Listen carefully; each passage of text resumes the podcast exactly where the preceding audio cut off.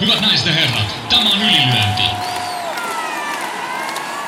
Punaisessa kulmassa Turun ylpeys, Jani Mesikämmen.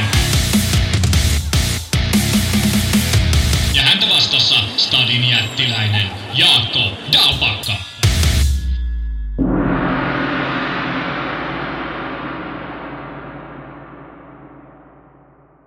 Tervetuloa kuuntelemaan Ylilyönti-podcastia. Tällä kertaa puhutaan isoista ja mielenkiintoisista kysymyksistä. Puhutaan ajojahdeista. Puhutaan siitä, voivatko miehet itkeä ja tietenkin puhutaan isoista kamppailuista. Mun nimi on Jani Mesikämmen ja mukana matkassa tuttuun tapaa Jaakko Dalpakka. Terve Jaakko. Tämä kuuluu? No mulla kuuluu ihan hyvää, niin kuin aina. Helsingissä elämä menee mukavasti eteenpäin, kupissa kahvia ja käsikirjoitus nenä edessä, niin tässä ollaan valmiina päivän työ, työntekoon. Joo, ennen varsinaista voidaan tällä niin kuin metatasolla, mutta mulla on itsellä sellainen fiilis, että ollaan melkein kuin uuden alussa, kun nyt tässä seitsemättä vuotta tehdään podcastia, niin nyt heti vuonna seitsemän, seitsemäntenä vuonna hän sai uuden mikrofonin. Ja mulla on ihan valtava suspenssi täällä itsellä, että meneekö tämä nyt, että tuleeko hyvää ääntä, meneekö kaikki pieleen vai meneekö kaikki hyvin, mutta tota, kuulijalle tämä nyt koskettaa sen verran, että pistäkää palautetta, jos mun ääniraidassa on jotain toiveen varaa tässä näin, mutta nyt pitäisi ainakin olla niin kuin mikkiteknologian puolesta asiat taas viimeisen päälle hallussa. Mutta meillä on painavia asioita. Ensimmäisenä puhumme siitä, että millaista ajojahtia tämä nykymaailman elämä nyt on, ja varsinkin jos sen kohteena sitten on lihaa syövä valkoinen mies. Niin, kuin esimerkiksi Robert Helenius, joka nythän kävi siis sillä tavalla ikävästi, että paitsi että kävi pari viikkoa sitten vähän ikävästi siihen hänen nyrkkeilyottelussaan, niin vielä ikävämmin kävi matsin jälkeen, kun nyt on käynyt ilmi, että Robert Heleniuksen doping-näytteessä jotain pieniä epäselvyyksiä poikkeuksia. Ja noissa ammattinyrkkeilyskenessähän homma toimii sillä tavalla, että ei siellä ei keskimäärin ole käytössä maailman antidoping toimisto, eli VADA 2 vaan on VADA 1 tavallisella V-kirjaimella, joka se yks, yksinäinen V tarkoittaa voluntari, siis vapaaehtoista antidoping toimintaa. Tämä on siis yksityinen organisaatio, joka myy palveluitaan urheiluorganisaatioilla ja esimerkiksi Matchroom Boxing ja mikä se nyt onkaan tämä Englannin – ammattinyrkkeilyä sanktioiva taho, niin he käyttävät tätä ja sieltä oli nyt sitten tullut ilmoitus, että tämä ei nyt oikein täsmää tämä säädöksiin ja sovittuihin juttuihin, tämä Hel- Heleniuksen testi. Ankaran kommentoi, että hän no nyt on ainakin se mahdollisuus lopettaa ura positiivisissa merkeissä. Pakko sanoa, että ihan pikkasen hihitytti, kun tämän luki ensimmäisen kerran, mutta tota, onhan se osuva kommentti sanallista taiteilua. Mutta hei, mun pitää tuohon tohon tota testausprotokollaan tai oikeastaan to, noihin tahoihin ottaa vielä silleen kantaa, että, että kun suomalaisessa mediassa on sitten huudeltu ja, ja urheilukatsojien puolella huudeltu, että mikä tämä tämmöinen ykkösveellä kirjoitettu vada on ja ihan, ihan, ihan paskapuhetta, että tollainen toimii. Mutta siis sehän on nimenomaan perustettu sitä varten, kun ammattinyrkkeilyssä testaamista esimerkiksi Jenkeissä on hoitanut urheilukomissiot eri osavaltioissa ja mitään satunnaistestausta ei ole ollut. Ja testaus on ollut jokaisessa osavaltiossa ihan erilaista ja hajanaista ja suomeksi sanottuna puutteellista. Ja tämä kaksoisvela oleva VADA, joka on siis olympiaperheen käyttämä testausorganisaatio, niin on sitoutunut tähän olympiajärjestöön ja hei – suoranaisesti sitten toimit tämmöisten ammattiurheiluiden parissa, niin tämä yksi olisi vielä kirjoitettu VADA, eli Voluntary Anti-Doping, mikä association tai mikä ikinä onkaan, niin, niin, niin on sitten tullut tähän väliin ja ne toteuttaa kaikista nykyaikaisinta testauspolitiikkaa ja myy sitä testauspalvelua tapahtumien järjestäjille, promottoreille – komissioille ja heillä ei ole mitään omaa päätäntävaltaa. He on, he on näytteen kerääjä ja näytteen tutkija ja he antaa sitten tämän lopputulemaan sitten palvelun ostajan käyttöön. Ja tässä tapauksessa niin se on sitten ollut Matchroom Boxing ja British uh, Board of Boxing Commissions, eli uh, brittien urhe- nyrkkeily, äh, mikä tämä nyt on, komissio, niin, niin heidän käyttöön. Ja he on sitten tahoja, jotka sitten tätä tulkitsee ja jos siinä on jotain, jotain ää, epäselvää tai jotain sanktioita tai jatkotoimenpiteitä, niin he niistä määrää, eikä VADA ole sitten siihen enää millään lailla osallisena. Joo, ja siis mainitsit tuossa jo viimeisimmän tutkimustestausteknologian, niin eikö tässä nimenomaan ole niin kuin esit, tai kertoa, että heillä on jopa niin kuin edistyksellisempää kuin sillä isommalla vadalla. Ja mä luulen, että se saattaa liittyä siihen, että se vadan mylly on niin paljon, niin moninkertaisesti isompi, että siellä ei ole, niin kuin, koska mitä edistyneempää testaamista, sen kalliimpaa se on. Ja sitten kun volyymi on iso, niin sitten ehkä joskus tarvii tuota, olla valmiita tinkimään siitä testaamisen tasosta. En tiedä valmiita, mutta niin kuin realiteetti. No näin mäkin olen ymmärtänyt, että tämä niin kuin, tämä kaksoisvella oleva vada, niin, niin niillä on näitä sanktioituja laboratorioita tietyissä, niitä on vaikka X määrää ympäri maailmaa ja sitten on tietyt testit, mit, mitkä joka paikassa on samanlaisia, että niitä, saa, että niitä sitten käytetään ja, ja kun otetaan urheilijoilta doping-näytteitä, niin ainahan niistä ei tutkita kaikkea, että harjoituskaudella jotain ja kilpailujen aikana jotain ja verikokeissa näkyy jotain ja virtsatesteissä näkyy jotain. Ja mun mielestä muistan Victor Conten, tämän miehen, joka Balkolaboratorion takana oli, niin hän näistä doping-testeistä on, on pitkään puhunut ja jostain tämmöisestä, mä nyt en enää muista, olisiko se ollut karboni, äh, carbon isotype tyylinen testaus. Joku ihan asia, mistä mä en ymmärrä mitään, mutta kuitenkin, joka näyttää sitten pienempiäkin jäämämääriä ja, ja pidemmältä aikaväliltä näitä aineita verestä tai virtsestä, niin, niin että, että vielä, yhdellä vielä oleva vada niin käyttäisi tällaisia testimenetelmiä, mitkä olisi vielä tarkempia, mitä noin klassisen vadan testit. Joo, tämä yleiseen tasoon liittyy vielä Jargo pohti Twitteristä, että miksi kärrystä ilmoitti promottori, eikö se enemmänkin olisi sen testauksen suorittaneen instanssin homma. No testauksen suorittanut Vadahan toki on informoinut sitten Matchroom Boxingia ja sitä Englannin komissiota sekä myös Robert Heleniusta tiimeineen asiasta, mutta kyllä tämä aika usein taitaa muussakin urheilussa mennä niin, että se, että miten se asia tulee julkisuuteen varsinaisesti, niin tulee sitten näin kilpailun järjestäneen tahon kautta. Että heidän intresseissään on tietenkin kertoa, että näin on käynyt.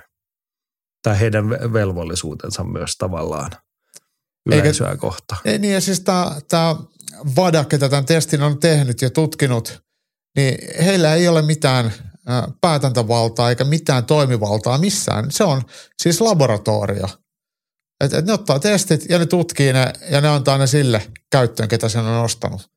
Että ei, he, he ei langeta mitään tuomioita. Että he on täysin, täysin merkityksetön tekijä kaikessa muussa. Että he ottaa näytteen ja katsoo, mitä siinä on ja on se lopputulos mikä tahansa, niin se menee sitten palvelutilaajalle.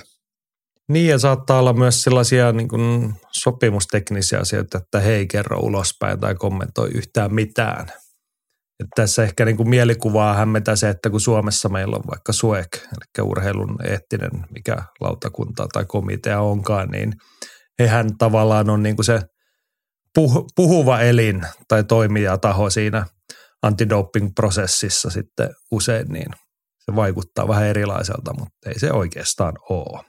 Just näin. Mutta mennään tota, palataan siihen itse asiaan, mikä meitä kiinnostaa, Robert Heleniuksen tilanne.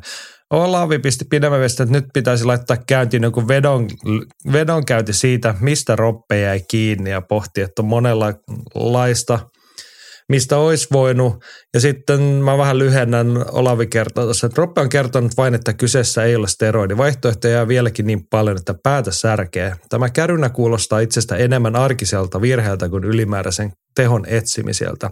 Uskon itse taustalla olevan inhimillinen joskin typerä virhe, mutta mitä miettii suuri yleisö? Ja miksei Suomessa osata käyttää dopingia, kysyy Olavi. Mutta tuohon tota, Olavin ekaan kysymykseen hän on nyt sitten osittain vastaus, on se aine, josta Robert Heleniuksen epäillään kärynneen. Otetaan siihen Karihtalan Tommilta, oli siihen kommentti ja pohti, että miten yleistä doping käyttö on nyrkkeilyssä ja mikä idea Roppelaan antaa vapaaehtoista näytettä, minkä jälkeen kärryää aromataasi inhibiittorista. Ja miksi kärrytä aromataasi inhibiittorista, jos ei käytä testosteronia, joka aiheuttaa aromataasin ja sitä kautta tarpeen letrosolille. Ja siinä tuli nyt se vastaus. Letrosoli on siis se kielletty aine – josta hän kärys. Ja se vapaaehtoisen näytteen antaminen, vaikka se niin kuin, niin kuin NS-vapaaehtoinen, niin se on tämmöisen ottelun saamisen ehto. Sä pistät nimes paperi, jossa sanotaan, että meidän matseissa käytetään niin sanotusti vapaaehtoista antidoping. Se on sopimuksen varainen asia. Joo, mutta se aine. Letrosoli ja sitten niin kuin Tommi tuossa hienommin sanoi, niin aromataasi inhibiittori. Haluatko sä kertoa tästä? Fysiologiset prosessit, mi- mihin tämmöiset asiat ja aineet liittyy? Mä en todellakaan ole mikään kemisti enkä doping-aineiden asiantuntija, mutta mä ihan pikkasen konsultoin pakkiksen Mikeä, kun Mike tietenkin on, on, on, on pitkään tätä keskustelua seurannut ja tuntee kehorakennusmaailmasta ja sitten käytäntöjä ja näin, niin, niin tosiaan No ihan googlettamalla letrosolista löytyy se, että se on äh, naisille rintasyövän jälkeen äh, vanhemmille naisille käytetty lääke estrogeenia poistaa elimistöstä. Ja, ja tämä ilmeisesti sitten tämä, mitä tässä Karihtalakin sanoi, että jos kehon työnnetään ulkoista testosteronia, niin, niin jonkun prosessin kautta se sitten muuttuu estrogeeniksi ja estrogeenista tulee sitten miehille haittavaikutuksia ja rupeaa vaikka rinnat kasvamaan ja – mitä ikinä muuta. Googlettamalla niitä selviin, että e- ehkä sitten letrosolilla olisi pyritty näitä ylimääräisiä estrogeenitasoja nostamaan, mutta tämäkään ei ilmeisesti ole, tämä letrosoli siihenkään se paras mahdollinen lää, ää, lääke. Ja klomifeeni on vissiin useimmin tämmöiseen kuurien jälkihoitoon ja palautteluun käytetty lääke. Et, et, et, et letrosolia käyttämällä testosteroni ja estrogeeni tasapainoa pystyy pikkasen muovaamaan positiivisemmaksi sille, että testosteronitaso nousee, mutta jonkun tutkimustuloksen mukaan, mikä ihan löytyi muista Suomen doping-linkikin sivustolta, oli, että harvoilla se nostattaa sitä testosteronitasoa sellaiselle tasolle, että saadaan merkittävää fyysistä etua, mutta mut, mut mene ja tiedä, ja maailma on mielenkiintoinen ja, ja, ja tota, joku voi ajatella, että, että, että onko tämä sitten niin osaamattomuutta dopingin käytöstä, käytetään semmoisia aineita, mistä ei saada maksimaalista hyötyä.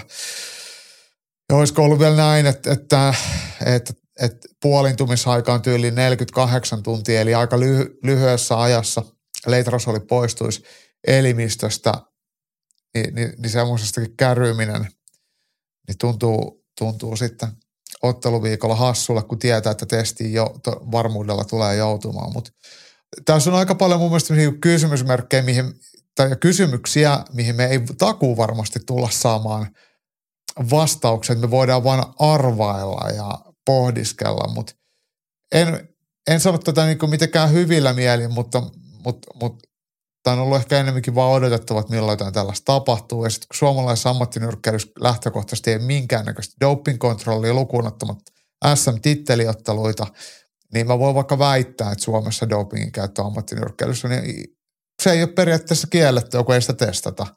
Niin, niin Robert Helenius ja Mika Mielonen esimerkiksi omassa ottelussaan teoriassa, en rupea syyttelemään, mutta teoriassa olisi voinut tulla vaikka amfetamiinipäissään kehää ja otella ja se ei olisi kiinnostanut ketään ja kärryä ei siitä ikinä tulisi. Ja sitten sit kun lyhyellä aikavälillä Robbe lähti, lähti sitten Britteihin ottelemaan, niin, niin e- ehkä sitten voisi tehdä tämmöisen päätelmän.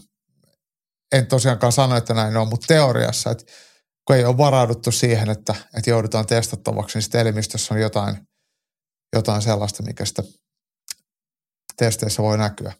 Tämä nyt on ihan vaan arvo, teoreettinen heitto. Joo.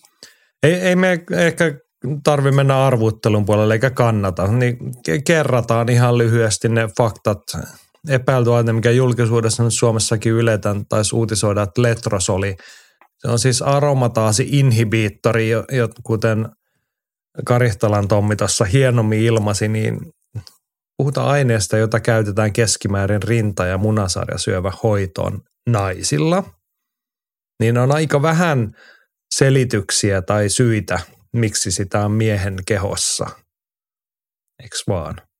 Ja sitten, että jos on niin semmoinen, että mistä on kyse, niin se on se testosteronin jälkeen peittämisen, niin siihenkin on aika vähän syitä tai selityksiä, että miksi vaikka testosteronitasot olisivat niin korkealla ihan nel- nelikymppisellä suomalaismiehellä, jotta sitä tarvitsisi niin jotenkin hoitaa.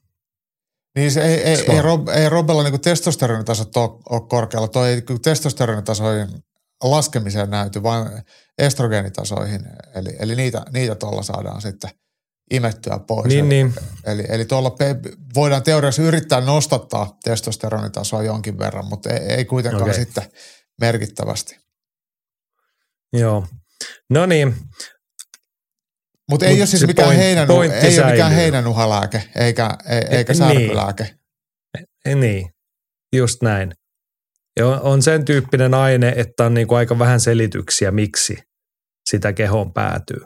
Sitten tärkeä, me ollaan puhuttu, siis mehän puhutaan useimmiten, ollaan puhuttu ulkomaalaisten, varsinkin pohjoisamerikkalaisten urheilijoiden kärrystä. Ei onneksi ole hirveän usein tarvinnut suomalaisten kärryistä puhua. Mutta se, mihin mä päädyn aina niissä keskusteluissa, on se niin kuin asia, jonka ei pitäisi olla Robert Heleniukselle millään tapaa epäselvä, koska hän on entinen niin W-vadan testauksen alainen urheilija. Hän tietää eurooppalaisen lähestymistavan doping-kontrollin ja se on se, että urheilija on aina vastuussa siitä, mitä sä suuhun laitat. Että yksi, niin mä sanoin, että on aika vähän niitä selityksiä, niin mä oon valmis hyväksymään teoreettiselta sellaisen selityksen, että on olemassa jotain lisäravinnemömmöjä, joista saattaa seurata dopingkäry. En tiedä, en nyt asiantuntemus ei riitä, että onko niissä letrosolia, mutta että tällä hetkellä on valmis hyväksymään semmoisenkin arvailun, että voisi olla tämmöisestä. Mutta sillä se ei poista millään tapaa urheilijan vastuuta. Ei, ei varsinkaan niin kuin meidän kontekstissa ja ympäristössä. Kaikki sellaiset selitykset täysin turhi. Nämä lisäravinne, proteiinipulverit sun muut, mitä kaupasta Suomessa, Suomessa valmistettuja tuotteita ää, tai EU-alueella valmistettuja tuotteita, niistä todella, todella, todella harvoin löytyy mitään muuta kuin, kuin sitä, mitä purkissa lukee. Et Pohjois-Amerikassa markkina on paljon villimpi lisäravinteilla ja, ja – jos sieltä vaikka ostaisi jotain treeniboosteria tai testoboosteria tai jotain tällaista, mikä on ihan kaupassa myynnissä, niin, niin teoriassa niitä sieltä joskus sellaisia tulee, missä, missä jotain kiellettyjä aineita on. Mutta se on ehkä ennemminkin sitten se, että, että sä tie, tiedät ja toivot ja oletatkin, että siinä on jotain teho, tehostetta siinä, että se ei vaan lue siinä purkissa tyyliin, että sä niin tietoisesti haet sitten jotain sen suuntaista, mutta – Kyllä, kyllä. Ja siis sehän ei ole mitenkään poistunut, vaikka meillä ei Suomessa myydä, etteikö niitä Suomeen saisi sen tyyppisiä tuotteita. Mutta vaikka se olisi tilannut vaikka Mongoliasta, ihan sama mistä lisää ravintoja, sit sä, sä et voi niinku vedota siihen, että mä en tiennyt, mitä tässä on sisällä, vaan sun pitää tietää. Joo, mutta se, no, no siis sehän menee näin, että, että että jos siinä on purkissa jotain muuta kuin luet, siinä lukee, niin sähän voit sen riitauttaa. Ja sitten sit samasta erästä pitäisi lähteä sitten etsimään, samasta valmistuserästä sitten muita purnukoita tai pulvereita ja pysty todistamaan, että se Kyllä, kyllä, mutta keskimäärin, niin kuin, kun, niin kuin sä sanoit, niin. Pohjois-Amerikassa esimerkiksi on lisää ravinnepurnukoita ja pusseja, jossa on sellaisia aineita, jotka on niin W-vadan listoilla tai minkä tahansa vadan listoilla kiellettyjä. Että mm-hmm. niitä voi tietysti syödä, sä tiedät, että niissä on, mutta se ei, niin kuin, ei se helpota sun vasta, että mä oon vaan syönyt lisäravinnetta. Mä ei voi sanoa, että mä en tiennyt. Et ke, mä luulen, että aika usein niissä kuitenkin, niissäkin, missä on niin kuin vähän erikoisempia ainesosia, niin se saattaa kyllä lukea siellä. Niin, tai jollain kiertoilmaisulla, että ei niissä varmaan äh, voi lukea, että tässä on jotain lääkeainetta, mutta sitten siellä on joku hassu lisänimi tai joku slangi tai se on jotain uutetta, mutta, mutta ei, mahdoton, mä, mä en toi, on sellainen aihe ja asia, mitä mä en, en ole enää vuosia seurannut hirveän tarkkaan, niin en osaa siihen ottaa sillä järkevästi kantaa. Mutta mut, mut tiivistä, tiivistettynä, niin, niin, niin et, et, ei, ei ole hirveän helppo nähdä semmoista niinku ykselitteistä syytä siihen, että, että Letrosolia olisi Robert Heleniuksen elimistössä niin sanotusti vahingossa. Niin, tai millään niin kuin hyväksyttävällä syyllä. niin, niin, niin, niin, siis, Mutta niin. niin, me, meidän ei myöskään tarvitse sitä tässä kohtaa arvuutella. Ehkä niin kuin Mutta kyllähän tätä on harmistuneena arvuuteltu. Tai, on. Joo, siis tuossa oli Olaivihan kysyi, tota, että mitä miettii suuri yleisö. No, että suuri yleisö tuolla maailmalla ei mieti mitään, mutta suomalainen kamppailuväki ja yleisö tietenkin miettii kaikenlaista ja esittää kaiken näköistä selitystä. Ja aika moni tuntuu olevan valmis keksimään Robert Helenuksen puolesta jonkun selityksenkin tällä asialla.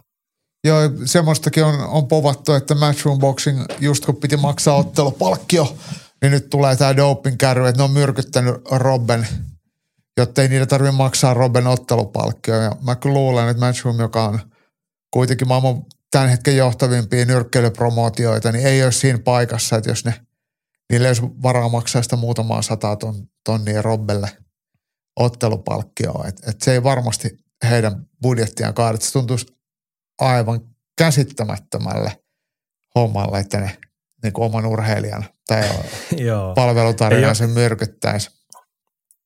joku voisi sanoa, että tuossa lipsutaan johonkin salaliittoteorian suuntaan, mutta vähintään tuossa lipsutaan niin tämmöisen agenttileffa meiningin puolelle, niin sitten voidaan niin ihan realismin nimissä pohtia, että mikä on se rajahyöty sille, että jos matchroom boxingin pitäisi nyt sanotaan nyt vaikka työlukuna heittää, että niiden pitäisi puoli milliä maksaa roppele ottelupalkkiota, niin mikä on se rajahyöty, että paljonko se maksaisi, että ruvetaan niin hankkiin tämmöiset järjestelmät, saadaan joku ihminen tai jotkut ihmiset sapotoimaan joko se näyte tai se, että mitä Robert Helenius syö ja sitten, että se menee läpi näistä testeistä ilman, että se niin kuin kaatuu omaan syliin, niin mä niin kuin tälle agenttileffa-meiningin mietin, että sekään ei välttämättä olisi ihan ilmasta hoitaa sitä, niin kuin sabotoida sen näyttää. Ja sitten se, että mikä siinä on riski siihen, että tämä homma menee munille.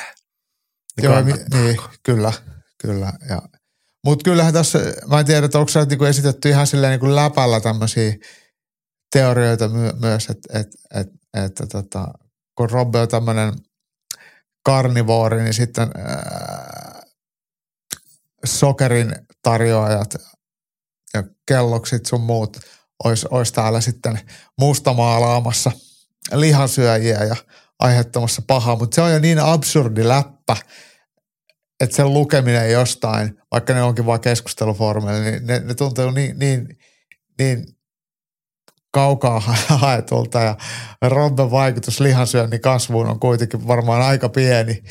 Niin, niin, niin, niin se, että joku, joku jaksaisi siihen nähdä vaivaa, niin se, se tuntuu tosi, tosi hassulle. Mutta, mutta toki teorioita saa ja kannattaa esittää ja joskus on, totuus on tarinaa ihmeellisempi.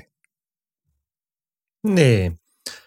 Mä kuitenkin veikkaan tylsän kyynistä tässä kohtaa, että totuus ei ole yhtään sen ihmeellisempi tässä kohtaa, mutta sen toivottavasti saadaan sitten jonkinlaisia selityksiä kuulla tätä saamme ja joudumme seuraamaan tässä nyt jonkin aikaa, mutta ei tästä nyt mitenkään erityisesti hyvä fiilis kyllä jäänyt taas No ei, tämmöisestä hommelista. ei, ei. Ja vaikea tuosta nyt on sitten oikeasti pestä käsiä, jos ajatellaan, että, että Robbe on kuitenkin jo silleen vanha kääpä niin kuin urheilijauransa ajatellen. Ja jos tästä nyt tulisi vaikka pari vuotta, vuotta kilpailukieltoa, niin kyllä ne isot matsitkin siinä sitten menee. Ja sitten, että mitä se voi tarkoittaa sille, että jos sopimuksessa vaikka dopingkärrystä tulee joku sakko, mikä on todennäköistä, ottelupalkkio pienenee, niin sillä on varmaan taloudellisestikin aikamoiset merkitykset. Sitten sit voidaan kysyä, että, että ketä kaikkia tästä on tiennyt, että ketä, ketä kaikkia siinä ympärillä on ollut ja ketä on ollut vaikuttamassa. Mutta toki urheilijahan siitä sen vastuun kantaa kyllä urheilija kantaa myös ottaa isomman osan potistakin, mutta mut silleen, että jos nyt ajatellaan, että tässä on ollut joku tämmöinen ihan niin tietoinen doping-tarkoite, en taaskaan syytä ketään, mutta mut ketä kaikki siinä on ollut mukana. Niin.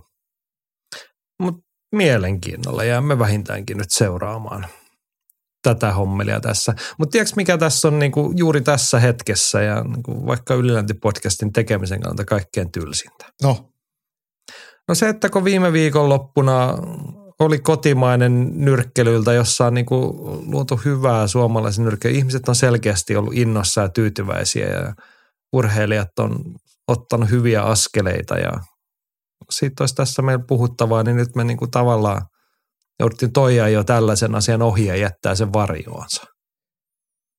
Niin, se pitää, pitää kyllä paikkansa, että et, et, mut, o, kyllä mä sanoin, että ei ole, mutta kyllä nyt voisi olla korkea aika suomalaisen ammattinyrkkeilynkin tehdä semmoisia peliliikkeitä, että, että, että Suomessa aloitettaisiin testaaminen myöskin. Että se maksaa jotain rahaa, mutta, mutta, mutta tuntuu hurjalle, että nykyaikainen ammattiurheilu, missä ei mitään doping-kontrollia, niin on Suomessa mahdollista. Hmm. Joo, mutta se mihin tuossa nyt viittasin, niin viime viikonloppuna Kirkkonummella käytiin Elite Boxing organisaation tai promootion, taisi olla järjestyksessään kolmas heidän iltansa. Tänä vuonna ovat komean entreen tehneet suomalaisen ammattinyrkkeelle. Siis mä tykkään, no komea ei nyt viittaa siihen, että olisi niin kuin tykitelty isoja areenoita täyteen ja maalailtu taivaanrantaa barbien väriseksi, vaan ollaan lähtenyt sillä niin komeasti tekemään hyviä asioita pienellä mittakaavalla selkein päämäärin ja askeleen eteenpäin. Ja mun tämä Kirkkonummen ilta vaikutti kaikin puolin sieltä, että hei ottelijat taas aktiivisesti kehässä, ihan hyviä onnistumisia, ilmeisesti hyvin yleisöä, striimaus ISTVn kautta keräs kehuja, niin kuin paljon positiivista. Ja hei, kymmenen suomalaista ammattinyrkkeilymatsia. Se on aika paljon samassa sillassa. Niin. Mun mielestä jos Tukko Koistinen sanoi, että kuinka monta vuotta sitten piti mennä taaksepäin. Me, ei ihan kymmentä vuotta, mutta, mutta jotain sellaista, että, että viimeksi on ollut kymmenen matsia Suoma, Suomessa yhdessä illassa. Joo, mutta hei, meillä on runsaasti kommentteja useilta ihmisiltä, niin jospa minä tästä tykittelen lukemaan ja kommentoidaan sitten välein. Ensin meidän vanha tuttu meidän nyrkkeilyvalmentaja Pitkäsen Jarkko, vähän pidempää kommenttia, niin luen tästä vaikka puolet ja otetaan siihen kiinni. Jarkko toteaa, että tämä halusi kertoa meille poimintoja Elite Boxingin illasta ketjun muodossa – Ensinnäkin tunnelma oli erinomainen, yleisö oli todella lähellä kehää, osa lähes kotikehän kulmassa. Tapahtuma oli loppuun myyty ja järjestäjä harmitteli, kun ne eivät voineet ottaa sisään kuin 500 katsojaa. Ehdin katsoa otteluista vain puolet, mutta se mitä näin, niin illan kuningas oli Ilari Kujala. Teknistaktisesti erittäin hyvää ja järjestelmällistä työtä. Kierroksia lisättiin erä erältä ja otettiin pientä riskiä erien myötä. Hienosti pakista ulos ja tunnelma oli katossa. Kujalasta on kypsymässä uusi vetonala Suomen ammattinyrkkeilyyn. Kuelan aitous ja hyvät otteet kehässä ovat monen mieleen. Kun kondissa on rautaa ja on kilpailupäätä, niin asikaisen opissa tulevaisuus näyttää hyvältä. Otas mä katon, meillä oli tota useampaa tuossa kommenttia, oliko, joo Rantasen Petri kommentoi sekä tätä sanotaan, että Arslan Kataev ja Kujala ottivat hienosti. Erityisesti Kujalan pytystä pihalle tyrmäyslyönnit lämmittivät mieltä. Ottelee muuten aika paljon valmentajansa tyylisesti. Joo, otetaan Ilari Kujalaa ensin kiinni. Tässä mieltä hänen esityksestään. No hyvä esitys oikeastaan mun mielestä se, sekä Jarkko että Petri on sille oikeassa, että et, et hyvin samalla lailla kuin Idi nyrkkeilee ja hyvin samanlainen kehotyyppikin kuin Idillä ja Amin Asikaisen jäljen näkee kyllä hänen nyrkkeilyssään ja se on kuitenkin riittänyt Euroopan mestaruuteen, niin, niin mun mielestä siinä ollaan aika hyvällä polulla. Ja no Ilari tietenkin tunnekin ja ihan todella, todella nasta ja mukava perusjantteri. Niin, niin nyt tämä ammattilaiseksi siirtyminen kolme matsia vuoteen tavallaan vähän loppuun pala tai semmoisen laimen, laimentuneen amatööriuran päätteeksi ihan uuteen nousuun, niin onhan se nyt ihan siis jo itsessään makea juttu ja ihan uudella kipinällä Ilari kyllä nyrkkeilee ja, ja oikeastaan tosi siisti nähdä, että mihin asti se riittää. Kyllä mä tiedän, että kyllä tästä aika paljon pidemmälle vielä tullaan menemään. Just näin. E-, ennen kaikkea innostavaa nähdä tällaista. Ja toinen innostava asia – tai olisi nyt montakin, mutta toinen innostava nuori herra nähtiin myös kehässä. Annetaan Jarkon taas kertoa, että illassa nähtiin odotettu Arslan Kataevin debyytti. Kataev otti varsin hyvin debyyttiotteluksi, mutta taitoja ja tehoja jäi vielä paljon reserviin. Menohaloja oli ajoittain vähän liikaakin ja Kataev haki ratkaisua liian innokkaasti. Kuusi erää sujui hyvin reipasta tahtia. Kataivin vastus debyytissä haastoi hyvin ja Kataiv sai tehdä töitä ottelussa, vaikka sen lopulta voittikin selkeästi. Toivottavasti ottelussa tullut pieni haava paranee nopeasti, sillä seuraava ottelu on jo kohta Espanjassa. No, tässä oliko tässä joku muu? Joo, Henkka kommentoi, että Kataivi joutui heti debyytissä kunnon testiin ja sai hyvät kuusi erää ja hankalan vihun kanssa alle. Tästä on hyvä rakentaa. Joo, ja Petrikin tuossa tietenkin aikaisemmin jo kehu. Mutta Arsan Kataivi, sulle tietty, lähinnä olette reenannut yhdessä ja tuttu pitkältä ajalta. Mitä sanot hänen? Ja tosiaan ammattilas debyytistään. No harmittaa tietenkin, kun ei päässyt paikan päälle katsoa, mutta mut sen verran oli vielä puolikuntoisena, että joudun, joudun striimin läpi tsiigaille, mutta kyllähän se meni ihan nätisti. Ja tietenkin kun on oma kaveri ja tietää, mitä kaikkea osaa ja pystyy, niin tiedän, että siellä on vielä paljon enemmänkin tulossa, mutta tosi piristävää, että otetaan kunnon vastustaja heti alkuun ja kuusi erää ja, ja ihan oikeaa ammattinyrkkeilyä, niin, niin tuosta on hyvä ponnistaa. Ja niin kuin tuossa puhuttiin, Jarkkokin puhui tuosta Espanjasta, niin Katainhan oli keväällä Kiko Martinetsin salilla tuolla Alicante Kupes reenaamassa ja se on siis sama painoluokan oliko Euroopan mestari vai onko peräti ollut maailmanmestarikin, niin siellä on just sopivan kokoista treeniseuraa ja, ja valmennusta, niin, niin sinne matka vie ja siellä on sitten suhteita viedä uraa eteenpäinkin, niin, niin käsittääkseni tässä niin loppuvuoteen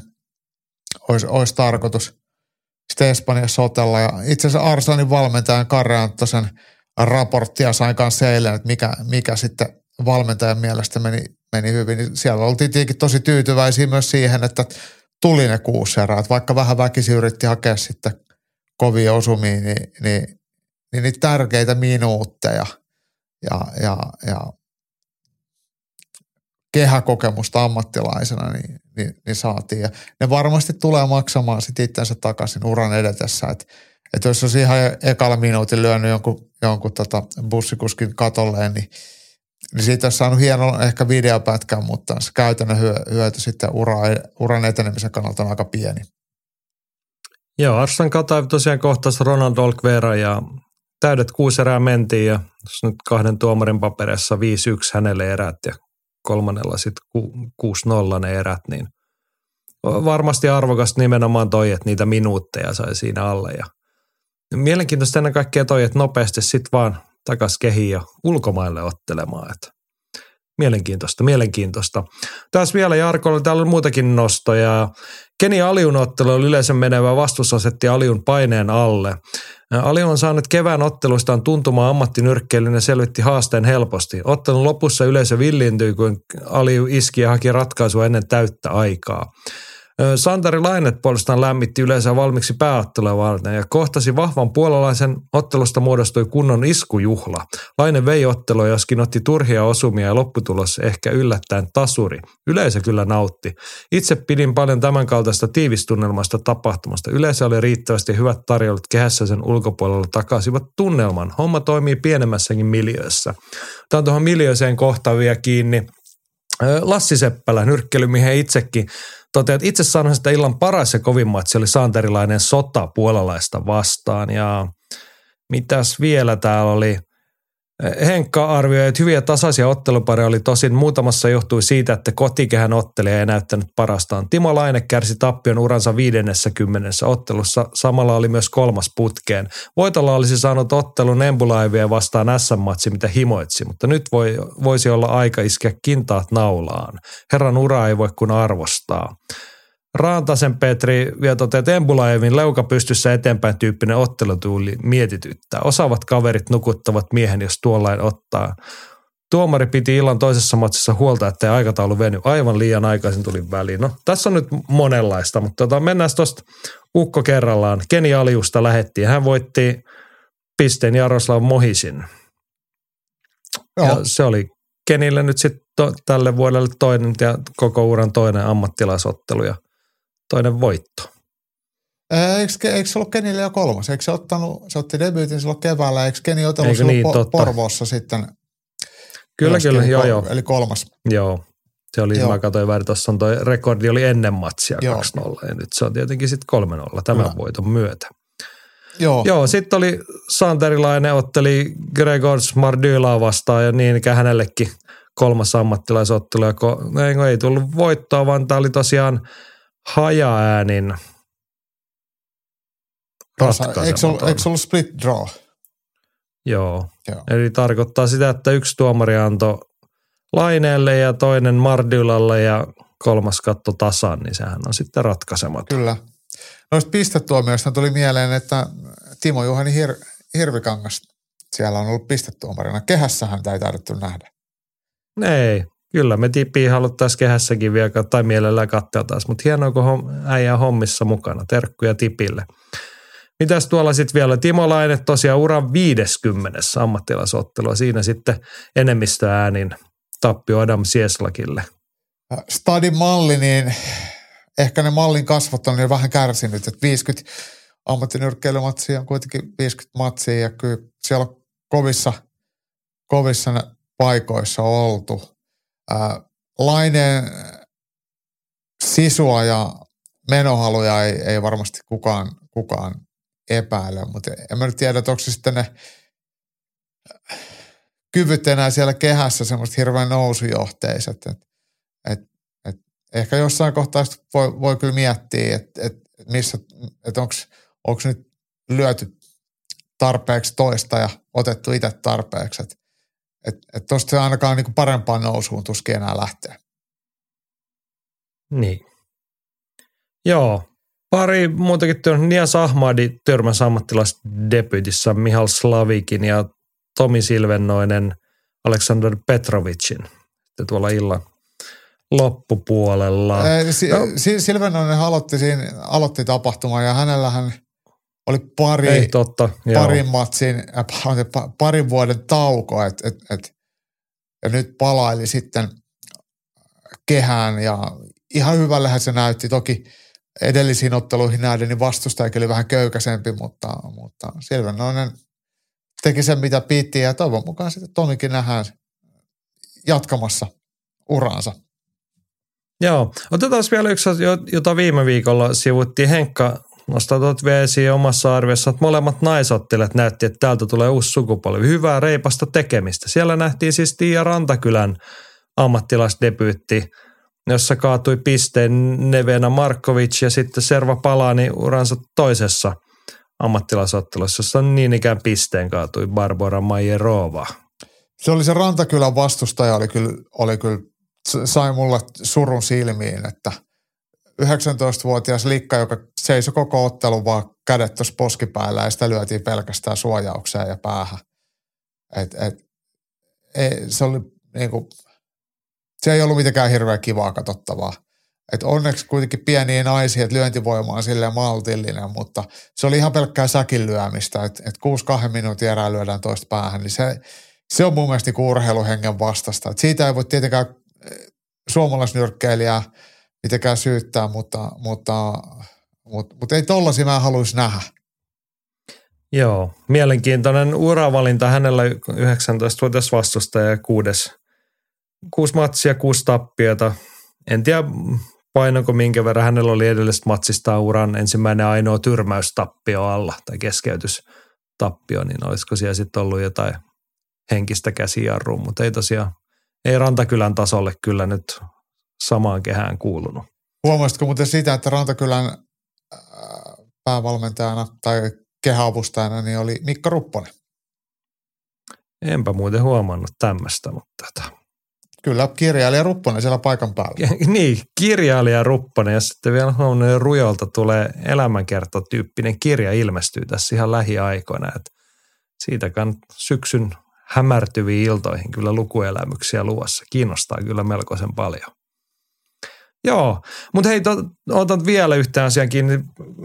Tuossa parissakin kohtaa tuli ilmi toi hyvä tunnelma.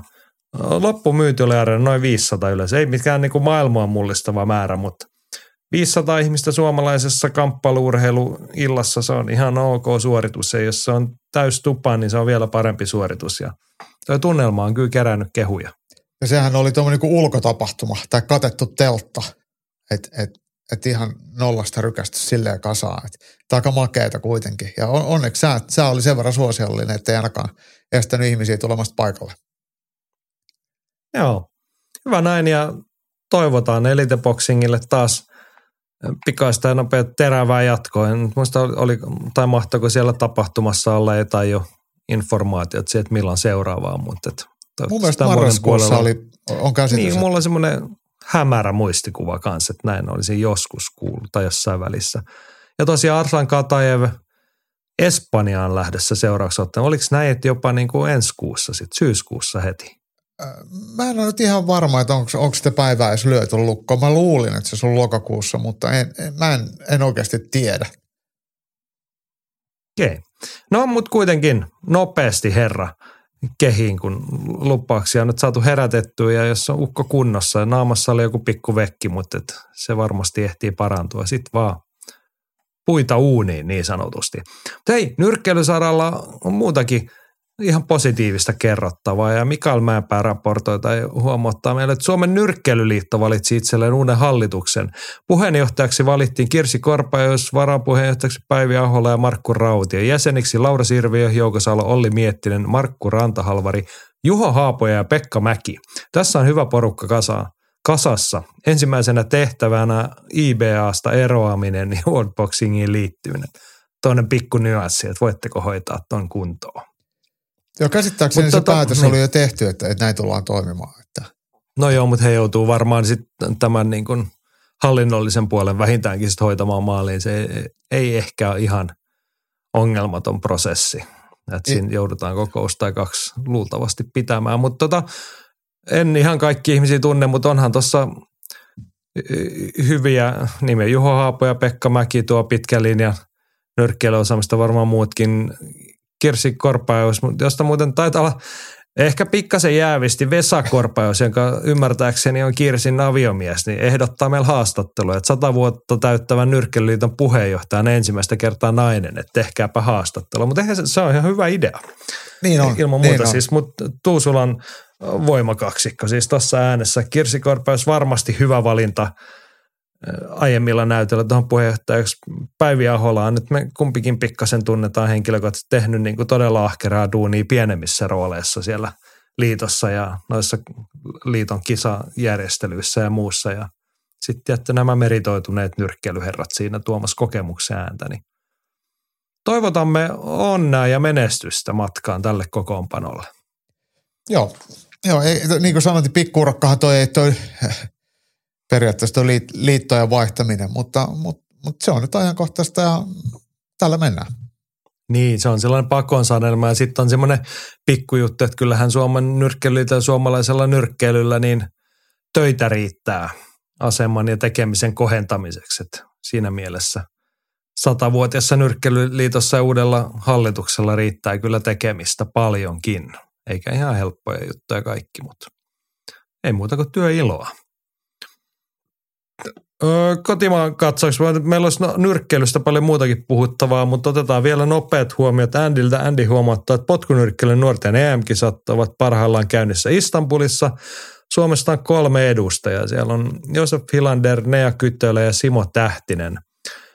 Ei sen enempää kosketuspintaa muuta kuin, että ne on käynnissä, mutta kun katsoin noin osallistujien nimet, niin kiinnitin huomioon, että kolmesta edustajasta kaksi on Tampereelta, eikä mistään ihan perinteikkäästä potkunyrkkeilyseurasta, vaan MMA Team 300, joka on nyt aiemmin sit profiloitunut enempikin paitsi vapaaotteluun, niin lukkopainin tyyppisiin toimintoihin.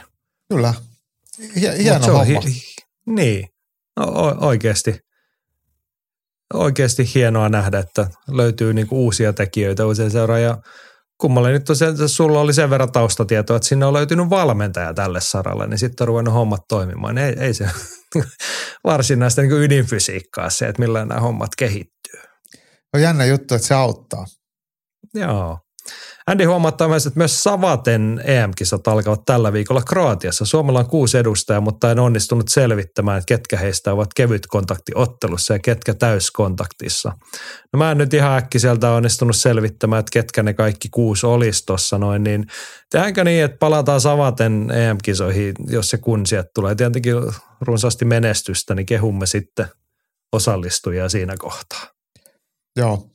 Ja, ja hyvä, Joo. että on joukkue. Mun mielestä kun, äh, ainakin omaan silmään, niin tosi vähän näkynyt mitään suomalaista kilpasavateen maailmalta, mikä on kuitenkin ai, aiempina vuosina, tai kun menee vähän taaemmas, niin suomalaiset on kyllä niittänyt siellä menestystä, niin, niin kiva, että, että nyt siellä sitten taas jengi on kisaamassa. Joo, ilman muuta. Ja mun mielestä on lähes yhtä kivaa se, että Sarjola Antti jaksaa ja viitsii joka viikko huomauttaa tämmöistä. Tunnustan ihan suoraan, että ei olisi ollut kärrykä Savate EM-kisoista ilman, että Andy tämän meille kertoo ja muuta. Niin. Mutta mielellään palataan tämmöiseen aiheeseen, jos ensi viikolla on aihetta keittää pitalikahvit. Andille voisi antaa tämmöisen virallisen kehälajien kirjanvaihtajan tai lyöntipotkulajien kirjanvaihtajan titteli. Mutta sitten Andin täytyy omata semmoinen kirjeenvaihtaja hattu, sehän on semmoinen lierihattu, missä on semmoinen press-läpyskä sen niin kuin lierinauhaa alta pilkottaa siinä korvan Totta. päällä. Totta. No ehkä me tilataan Andille sellainen ja lähetetään se sille. Joo. No niin, voitte tarkkaan alkaa postia, että jos teillä alkaa tämmöisiä rekvisittaa tulla, niin sitten asemanne on virallistettu siinä kohtaa. Joo, puhutaanko nyrkkeilystä vielä? Aa, no, no ei pitkään aikaa puhuttu. Niin, no maailmalla oteltiin tällainen ottelu, kun Alexander Usuk vastaan, mikäs Duboisin etunimi nyt onkaan, pääs unohtuu. No, No, mutta britti Dubois, kuitenkin. Sanotaan se sitten, kun se palautuu mieleen. Mutta Petrillä on tähän olennainen. Tästähän tuli siis ottelu sinänsä, se meni juuri niin kuin pitikin. Tai siis ennakkoarvioiden mukaan Usuk tyrmäs yhdeksännessä Joo, yhdeksäs, vaan, tai joo. keskeytettiin matsi. Niin. Mutta sitten oli semmoinen pieni kontroversiaali hetki ja puhetta aiheuttanut, kun Dubois yritti varmaan hyvässä tarkoituksessa tai ei, niin lyödä pakkiin ja sitten se osuu sinne housun kauluksen tienoille ja sitten siinä sen jälkeen on sitten keskusteltu. Tuomarihan sen hyvästä kulmasta nähtyään heti totesi, että toi oli liian alaslyönti, että ei mitään, että nyt saa ukko huilata ja sitten jatketaan matsia sitten se jatkui niin. Mutta sitten oli keskustelu siitä, että oliko se liian alas vai ei. Ja sitä Rantasen Petrikin kysyi, että kuulisiko Dubuan olla nyt mestari. Hauskinta koko hommassa on se, että porukka kaivaa matsivideoista eri stillejä eri kulmista jne. oman väitteensä tueksi. Toisten mielestä Usuk pitää housuja liian ylhäällä ja oli puhdas lyönti. Toisten mielestä Usukin housut alhaalla ja laiton lyönti. Ainoa, mikä tosin merkkaa, on se, mitä kehätuomari teki ja näki. Hänen näkökulmastaan tämä sekunnin tuhannesosissa tapahtunut tapahtumasarja oli laiton lyönti. Joku toinen olisi voinut tuomita eri tavalla. No nyt Jaakko Dalpakka, nyt on totuuden hetki. Oliko se ok lyönti vai liian alas?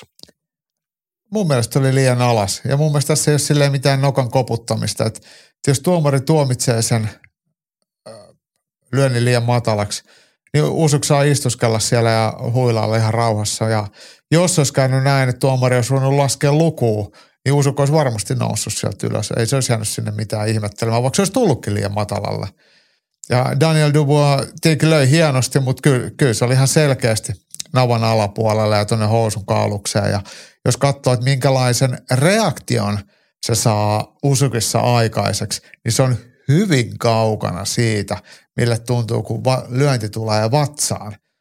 Et, et, jos sun lähtee ilmat, niin sä menet ennemminkin silleen kasaan, mutta sitten kun sua lyödään, tuossa tapauksessa lyödään noihin alasuojiin, kun se heläyttää kiville tai virtsarakkoon, niin, niin, niin se, se eleet on todella erilaiset. Ja mun mielestä se ei niin mitään ihmeellistä. Et mä en tiedä oikein, että miten sitä voidaan, voidaan perustella, että, että, että, että tässä olisi ollut jotain, jotain oikeastaan ihmeellistä. Ja kun Dubois kuitenkin hävisi ja hä, hävisi tyrmäyksellä, jos hän on niin hävinnyt koko ottelua koko aika, että tässä ei ollut mitään sellaista, että tuomari olisi yhtäkkiä kääntänyt ottelun toisinpäin. Että, et, et Joo, ehkä- hei, mun mielestä tuossa mä sanon nopeasti vielä, että hou, shortsit ei ollut mitenkään hirveän ylhäällä, vaan ihan, ihan normikorkeudella. Ja shortsit ei ollut edes mitenkään hirveän isot.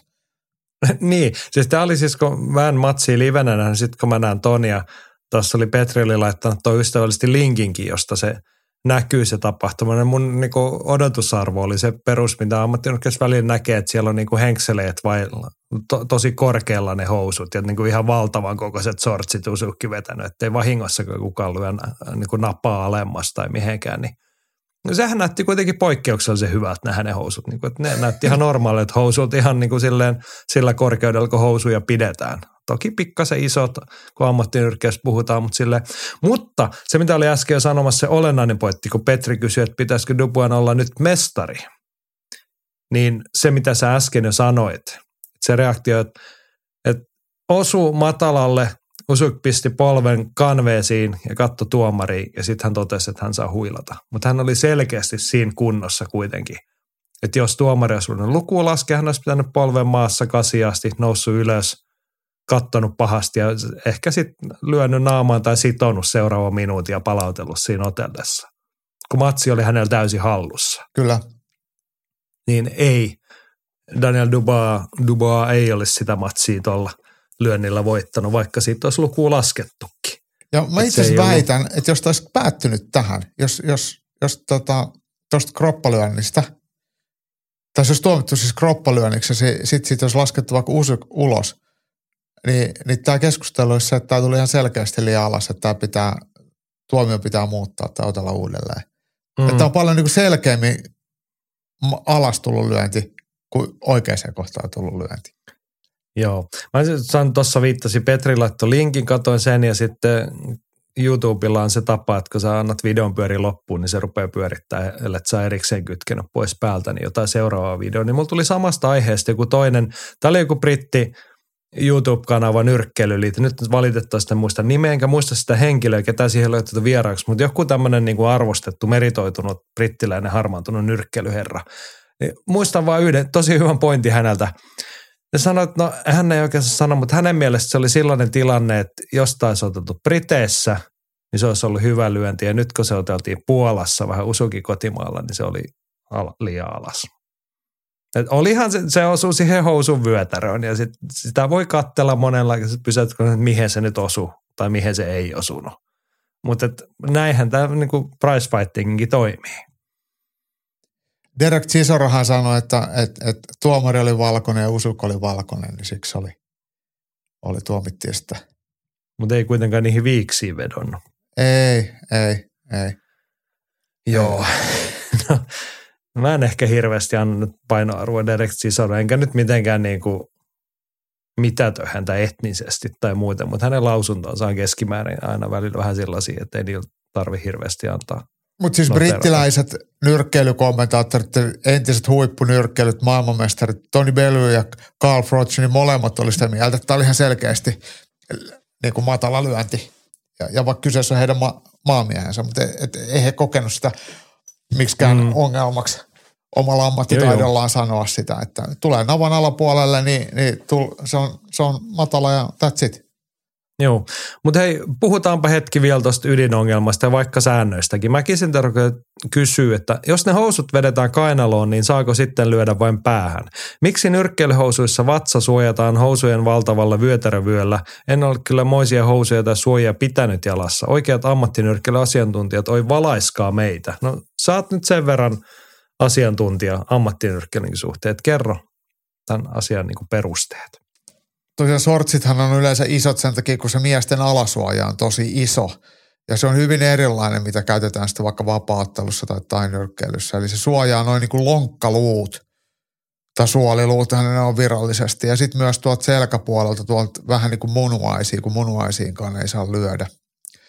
Ja, ja sitten sortsit on sellaista, ne mahtuu siihen päälle. Ja sitten jos se sortsien vyö, kuminauha heil, niin kuin, miten nyt voi sanoa, ei voi sanoa valu, koska se tulee ylöspäin, mutta liukuu sen suojan yläpuolelle, niin sitten se näyttää kyllä yleensä sille, että, että sortsit on kainalossa. Se on se, sekä ruman näköistä, että, että, että sitten tota, ää, niin kuin vä, vähän alueen tai lyöntialueen pienentämistä ja usein heti ottelun alkaessa, kun kehätuomari ottaa otteleet keskelle, niin sen katsoo, että missä on se alasuojan reuna ja shortsin kuminauha ja sitten se näyttää, että tähän kun lyöt, niin se on hyvä ja tähän, tämän alapuolella kun lyöt, niin se ei ole enää hyvä. Eli yleensä ne kyllä niin kuin käydään läpi siinä ottelun alussa. Mutta mut tosiaan nuo alasuojat on sitä varten tollaset, mitkä suojaa noita lonkkia ja munuaisit, kun ottelut on pitkiä ja lyödään tosi paljon, ettei voi sitten niin loukkaannuttaa toista vaikka lyömällä mun, munuaisiin tai, tai, tai suoliluihin tai mihinkään tuonne, mihin ei saa lyödä. Ja se, se on se historia, että sillä mennään, että tuollaisia niin panssarikalsareita ammattinyrkkeilyssä on, on sitten käytetty. Joo, siis myönnän maallik, maallikko ärtymykseni, sitten mua niin taas välillä naurattaa välillä ärsyttää, koska ne on ihan valtavan kokoisia ne sortsit, mitä niillä jätkillä on päällä että ne näyttää niin kuin todella hölmöltä sitten ne on oikeasti välillä todella korkealla. Mutta en ole osannut ajatella, että se saattaa osittain johtua mun mielestä siitä suoja, suojasta siellä alla, että se nostaa, niin kuin, että ne valuu ylöspäin niin uskomattomalta kuin se kuulostaakin. Mutta tota, ehkä hyvä tässä nyt koittaa vielä, kun emme kuvaa pysty näyttämään, mutta vapaaottelussa, jos ihmiset seuraa, niin sitä, kutsutaan, sitä alasuojaa kutsutaan nimellä cup, eli kuppi, niin se on – se on hyvin pieni, joka suojaa sukuelimiä korkeintaan vähän miehekkäästi pullottaa siellä sortseessa, mutta se on siis se nyrkkeilysuoja, niin se on oikeasti se on ensinnäkin muutaman sentin paksu, eikö vaan? Ja sitten se tulee tuolta haarasta, se niin kuin leviää tuohon koko lantion alavatsan alueelle, semmoisen leveänä kaistalla, ne jatkuu tonne kyljen, niin kuin sanoit, suojaa lonkkaa ja hiukan selän puolelle. Et se on oikeasti, ne on niin kuin – ne näyttää vähän niin kuin aikuisten vaipoilta, mutta ne on kovat ja paksut. Just näin, just näin. Et, et ne suojaa niin, niin se on ehkä se niin kuin, alueelta. Niin, että se on niin kuin NS-ongelman alkujuuri, että vaikka se, niin kuin, se ei ole ongelma itsessään, vaan että se poistaa muunlaisia ongelmia. Mutta mä tunnustan, että mä en ole koskaan tullut ajatelleeksi, että, että, no, että tarvishan niitä lonkkia, koska sinne helposti yhtä lailla, jos se tulee yrittää kylkeä lyödä, se menee vähän alas, niin sehän se pamahtaa lonkkaan. Niin se niin. on ehkä ihan perusteltu, että niitä vähän – suojataan. Mutta tiedätkö, kun me ollaan täällä, niin, niin, mutta kun me ollaan täällä Just Bleed kansan edustajina ja äänitorvina, niin me tavallaan meidän pitää ymmärtää sitäkin, että eihän tollaisia tarvitsisi olla ollenkaan. Että mitä, mitä pelleilyä tällainen nyt on. Niin. Suojat pois ja lyödä äijää. Siis ongelma on säännöissä, että sinne alas ei saa lyödä. Että jos olisi niin kuin, että säännöt on, että sääntöjä ei ole ja until death, niin sitten mentäisiin ja lyötäisiin. Joo, ja sit mun mielestä ihan vakavasti ottaen, niin mitään semmoista niinku selkeää sääntöä ei, ei ole merkattu mihinkään, että mikä on niinku vyötärötaso. Että et, et onko se vaikka niinku oikeasti, lukeeko jossain säännössä, että namasta alaspäin ei saa lyödä. onko se joku semmoinen kirjattu sääntö, miten se määritellään. Et se on vähän semmoinen niinku häilyvä, että vyön alapuolelle ei saa lyödä, mutta ei kerrota, että millä korkeudella se vyö pitää olla. Et, et, et, et se, se on vähän epäselvä itsellekin. Pitäisikö tuomarilla olla semmoiset yhden paunan lyijypainot, josta niinku uhka näyttää, että tuolla on liian isot sortsit, niin sekä vasemmalle että oikealle ripustettaisiin lahkeeseen paunan paino sinne, jotka vetäisi niitä housuja alaspäin. Ei kun ne pitäisi vaan diskaa, että jos on rumat sortsit, niin ei saa se sotella. Se on heti silleen, että ei tollasista tänne saa tulla. Tähän tulee telkkarista. Niin. Mä oon samaa mieltä, että kaikki semmoiset hävyttömän näköiset tai liian suuret kamat, niin sitten on sakset käteen. Nyt me kuulee vähän korjataan se sortseen. Ja siis oikein mittarihan että miettikää nyt, että Rocky Balpaalle ei todellakaan koskaan ollut liian isoja sortseja. Eikä Mike Tysonilla. Ei, mutta Mike Tysonille ei varsinkaan. Ei. Ja sitten niinku sen tyylin voi ottaa ihan sieltä, että se on niinku mustat, kullaväriset, tai sitten jos sä oot jenkki, niin saa olla tähtilippukuvia. Apollo Creedit. Niin. Joo, make it happen. Korjatkaa tämä asia, niin sitten ammattinyrkkeily on taas pikkasen parempaa. Mutta mitä he, sä, näitä rat... kun sä sanoit, että mm. Jenkel saa olla noin Stars and Stripesit, niin, niin mitä sitten, jos edustaa sitten tuota punaista laitaa, niin sitten sulla saa olla niinku punaiset, missä on sirppi ja vasara vai? No kyllä mä oon valmis tämä hyväksymään. Näin se Briteillä saa ehkä olla Union Jackia sitten housuissa. Se on kuitenkin klassinen kuosi. Ei. Ja tietenkin Scotteilla saa olla skottiruutusortsit. Ja Walesilla Walesiläiset. Mutta Scottithan tulee Ken... siis kiltissä. Niin, mutta se sitten taas diskataan koska ne ei ole housut ollenkaan. Kiusallista. Ja kiltti, onko mä ymmärtänyt oikein, niin noin perinteikkäästi kiltin käyttämiseen kuuluu se, että siellä ei ole mitään alla. Paitsi munarit sitten nyrkkeilyssä, niin sehän ajaa Niin, se niin mutta että, että silloinhan sä et voi kiltti, koska sitten se tulee niin tämmöinen kulttuurinen rikkomus, että, että sä voi laittaa semmoisia suojia sinne kilti alle. Totta. Joo, tuli tästä mieleen jollain suomalaisnyrkkeilijällä oli ihan hienot kyllä Suomen lipun väreissä ehkä jotain leijonaa joskus. Olisiko ollut Koivula Jussilla? Ihan tyylikkäät nyrkkeilijät, mutta sitten niissäkin oli se, että ne oli ihan valtavan kokoiset kyllä. Joo. Mutta semmoinen niinku periaatteessa valkoiset ja sitten siinä oli sininen ristikuvia jossain. Mutta väittäisin, että se oli Jussi Koivula. Ja niitä semmoisia tainyrkkeilysortseja on ollut paljon. Joo. No niin, mutta kyllä tämä asia tarvitsisi saada mielellään ensi viikkoon mennessä kunto. Tai viikonloppuna ole isoa nyrkkeilymatsia maailmalla, niin jos siihen mennessä saataisiin kuntoon, niin sitten me ollaan tyytyväisiä. Mutta hei, viime viikonloppuna oli UFCssäkin isoa juttua. Siitähän meillä tuossa riittää puhuttavaa seuraavaksi. Nyt on sellainen tilanne, että perinteikkäästi meillähän on joka viikko melko uskollisesti UFC Top 3, mutta tällä viikkoa ei ole. Tällä viikkoa on pelkästään UFC Top 1. Eiks vaan? On. Hyvä. Annetaan ylilyöntiperheen johdattaa. Hirvosen Matti tämän tiivistää. Kovempi kuin autot kolmonen, sanoi Samuli Karjula, kun Korean Jombi eläköityi. Menikö muillakin roska silmään? No Jaakko Dalpakka, nythän viikonloppuna kävi siis niin, tuossa pääottelussa Max Holloway tyrmäs Korean zombi Chan Sung Jungin ja sitten otettiin hanskat pois ja jätettiin tunteekkaat jäähyväiset. Niin ykkösestä kymppi, paljonko liikutuit? Kyllä se hieno hetki oli ja, ja en ehkä nyt ihan, no en ole nähnyt autot kolme elokuvaa, että en, en, en, en tunne tarinaa.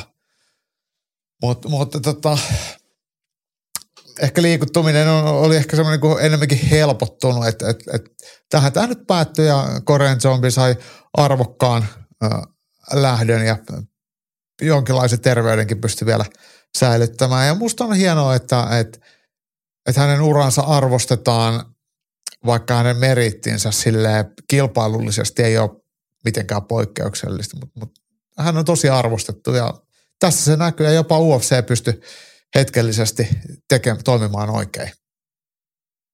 Niin. Mä yritän päästä siitä yli, että sä et ole nähnyt autot kolmosta, mutta tässä saadaan leffakorner nyt samalla, mutta jos et ole, ja jos et sinä siellä kuulijalle nähnyt, niin nyt sitten mars katsomaan. Siis autot ykkönen, ihan loistava. Kakkonen ihan, no ei niin hyvä kuin ykkönen, mutta onko niin jatkossa, mutta autot kolmonen, niin omassa kategoriassaan – todella tunteikas, hieno, puhutteleva koko perheen elokuva. Suosittelen lämpimästi ja sitä on vaikea kyllä katsoa liikuttumatta. En paljasta juonta yhtään. No niin. Joo. Jees. Tota, tun, siis, mä, mä oikeasti mietin tätä jo ennen kuin näin nämä kysymykset. Siis mun ensimmäinen reaktio oli se, että tuli ihan oikeasti niin kuin kylmät väreet. Että niin kuin, vau, et, ja sitten kyllä niin kuin semmoisen pienen niin kuin henkisen liikuttamisen, että tämä on oikeasti niin kuin, näin tämä saisi mennä useamminkin. Vaikka niin kuin oikeasti puhutaan siitä, että se jätkä lyötiin melkein kylmäksi sinne niin kuin naamalle ja lattia ja sitten se päättää lopettaa, kun ei tämä suju enää. Mutta se, niin kuin, se dramatiikka, se tarina siinä ja muuta, ja sitten kun mä luin, luin nämä useat kommentit, joista hetken päästä lisää, niin mietin, että no itsessäni tunnistan ehkä, en lähde tässä nyt terapioimaan itseni, mutta semmoisen tietyn tunnekylmyyden, että en nyt itkemään pysty tämmöisen asian kohdalla. Mutta tota, kyllä se aika lähellä oli semmoinen liikutus. Että niin kuin oikeasti koskettava hetki monella tapaa, eikä näki sen niin kuin ihmisen ja sitten sen – ennen kaikkea se yhteisöllinen reagoiminen siinä. Ja sitten tietty se, että niinku kiva ollut jälkeen, että miten ylilyöntiperhekin tähän on reagoinut, niin otetaanpa siihen kiinni. Samuli tässä saa itsekin puheenvuoroja ja toteaa, että olen aikuisiellä itkenyt kolmesti. Ensimmäisen kerran vuonna 2012, kun esikoinen syntyi. Toisen kohdalla ei enää itkettänyt. Toisen kerran vuonna 2018, kun Petra Olli voitti painin maailmanmestaruuden. Kolmannen kerran itkin lauantaina, kun Korean zombi asteli UFC-häkistä. Myös UFCn turvamiehet itkivät. Olen nyt pari kertaa katsonut sen loppuhaastattelun ja poiskävelyn ja pohtinut vähän sitä, miten se kolahti niin täydellisesti, siis sen kaiken muun lisäksi, minkä zombiesta jo tiedämme. Taustalla so- soiva kappale selittää tätä hieman. Ensimmäisen säkeistön ajan zombi makaa häkin lattialle halailee oman tiiminsä läpi. Hän astuu juuri sillä hetkellä ulos häkistä, kun kertosäe alkaa ja yleisö alkaa laulamaan.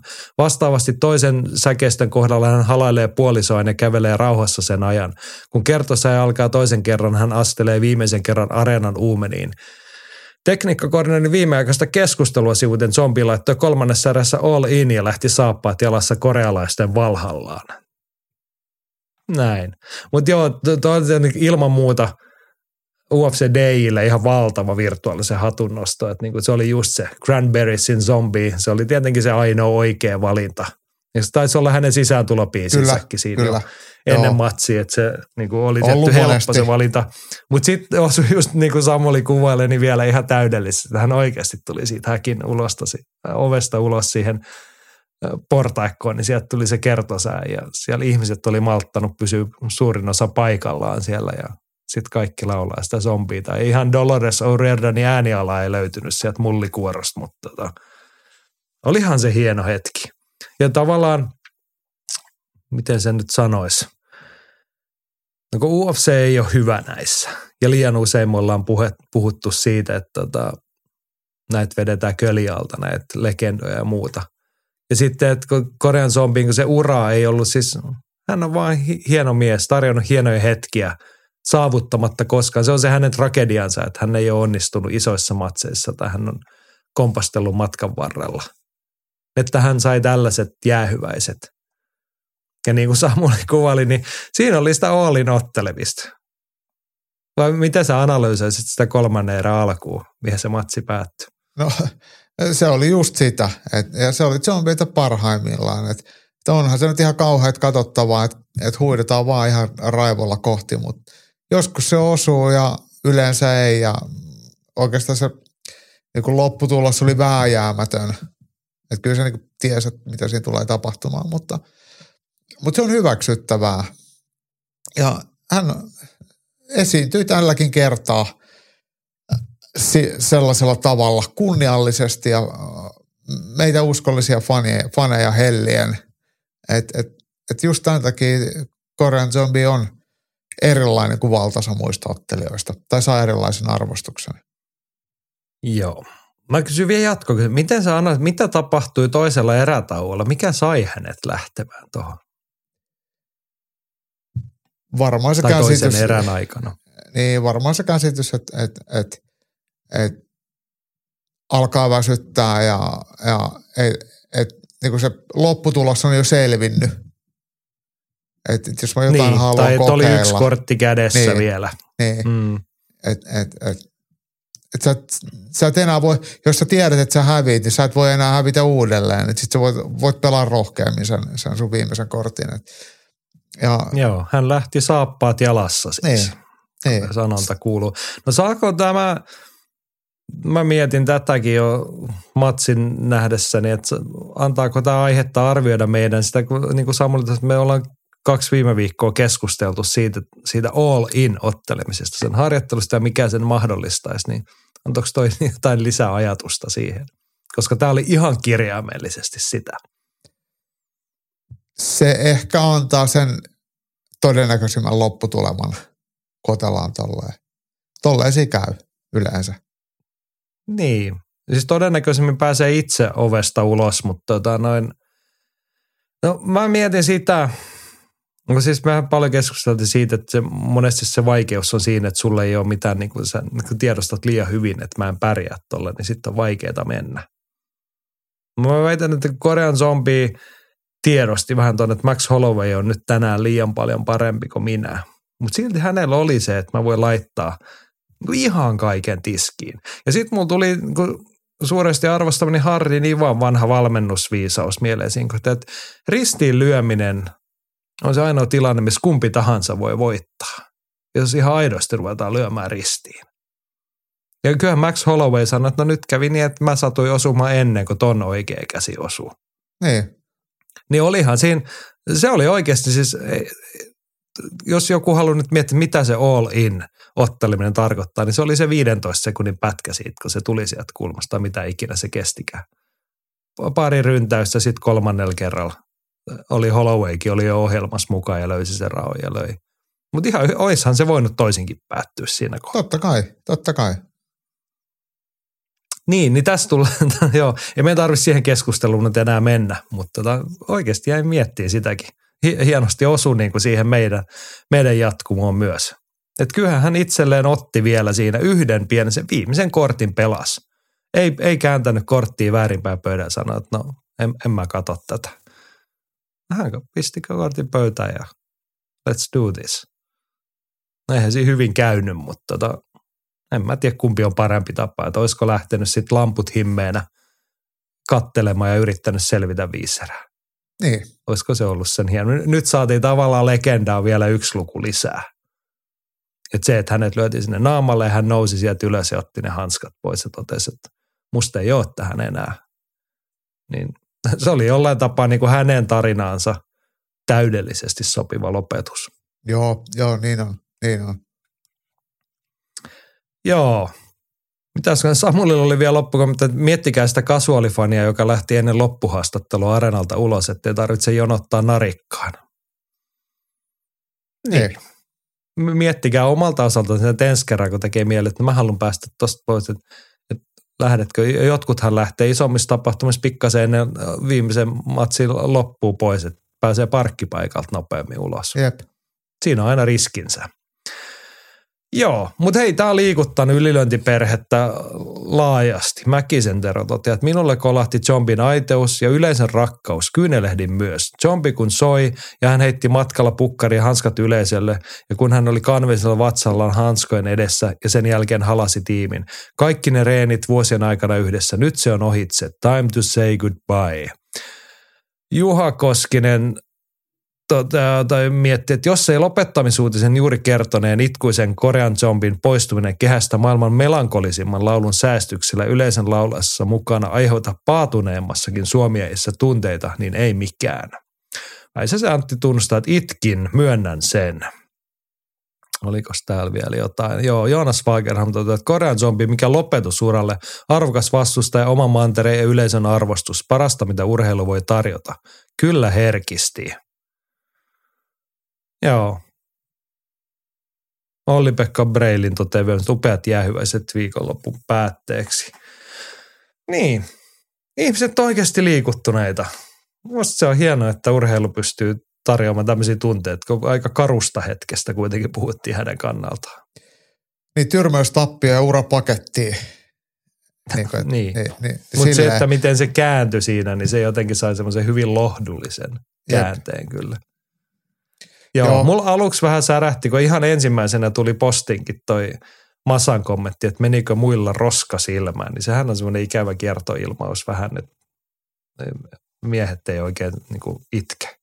Ja Samulikin tuossa sanoi, että olen itkenyt kolme kertaa aikuisiellä vai miten se meni, niin tota, muistakaa miehet, se on ihan ok, itkekää enemmän. Jos teet liikuttaa, se on ihan hyvä, jos kaksi äijää lyömässä nyrkillä toista päin se liikuttaa teet, niin itkekää. Tai jos te katsotte Barbie-elokuvaa ja tulee itku, niin anna sen tulla. Se on ihan ok. Onko se Barbie-elokuva niin huono? En mä tiedä, musta sitä on pääasiassa vaan kehuttu. Okay. Se on sellainen tietty ihmisryhmä, joka on saanut pahan mielen siitä elokuvasta. Mä en ole nähnyt sitä, mutta tota, tässä varmaan mennä katsomaan. Mä en ajatellut Joo. mennä katsomaan kyllä sitä, sitäkään elokuvaa. Ai, no niin, sä et käy elokuvissa muutenkaan nyt on tullut käytyä kyllä aika vähän.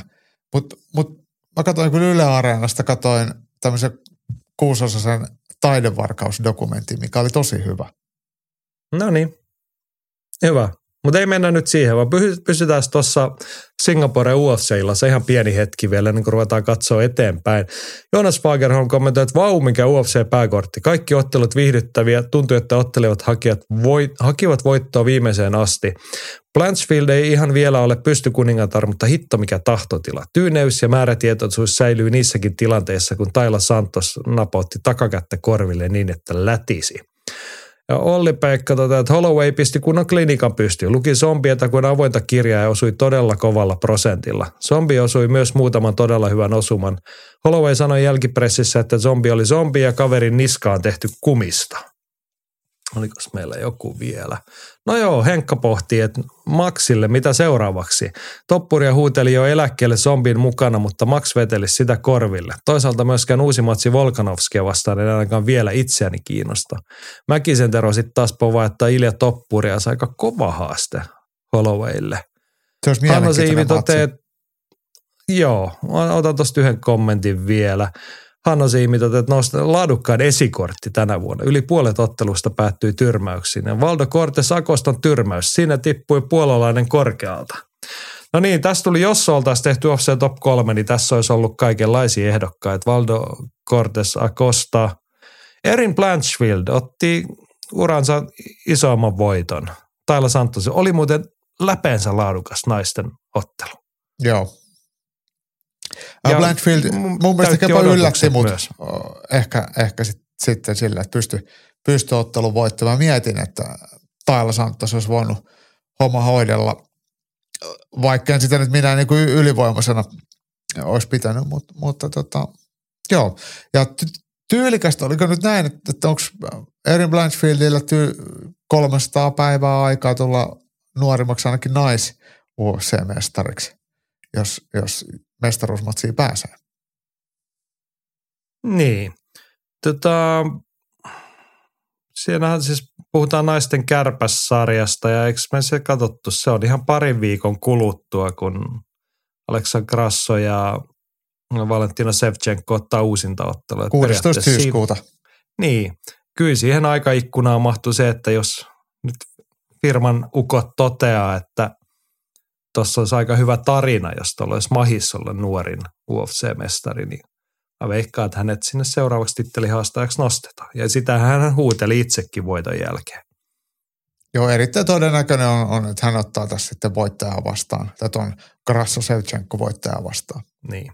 No ollaanko me yhtä mieltä, että nyt Sevchenko on kerännyt lelunsa ja pääkoppansa ja voittaa mestaruuden ja sitten on Blanchfieldin paikka, niin Joo, kyllä mä näin luulen, että se tulee menee. Miten se sitten menee se kohtaaminen? Öö, no, Blanchfield hävii.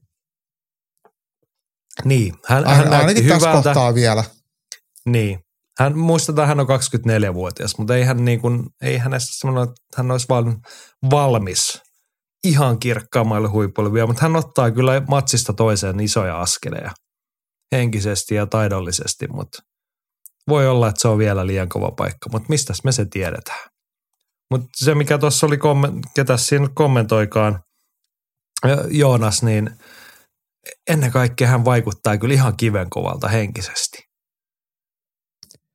Se on välillä näillä nuorilla ottelijoilla semmoinen, mitä nyt voi sanoa, että on semmoinen niin yli itseluottamus, että on vielä niin naiveja, että et, et ne ei edes niinku oikein ta, tajuu sitä niinku painetta samalla lailla. Et ne vaan tulee silleen silmät auki ja avoimin sydämin siihen tilanteeseen ja ei, ne epäile eikä ne ihmettele. Et ihan kun ne ei edes niinku tajuisi sitä painetta, mikä siinä voisi olla.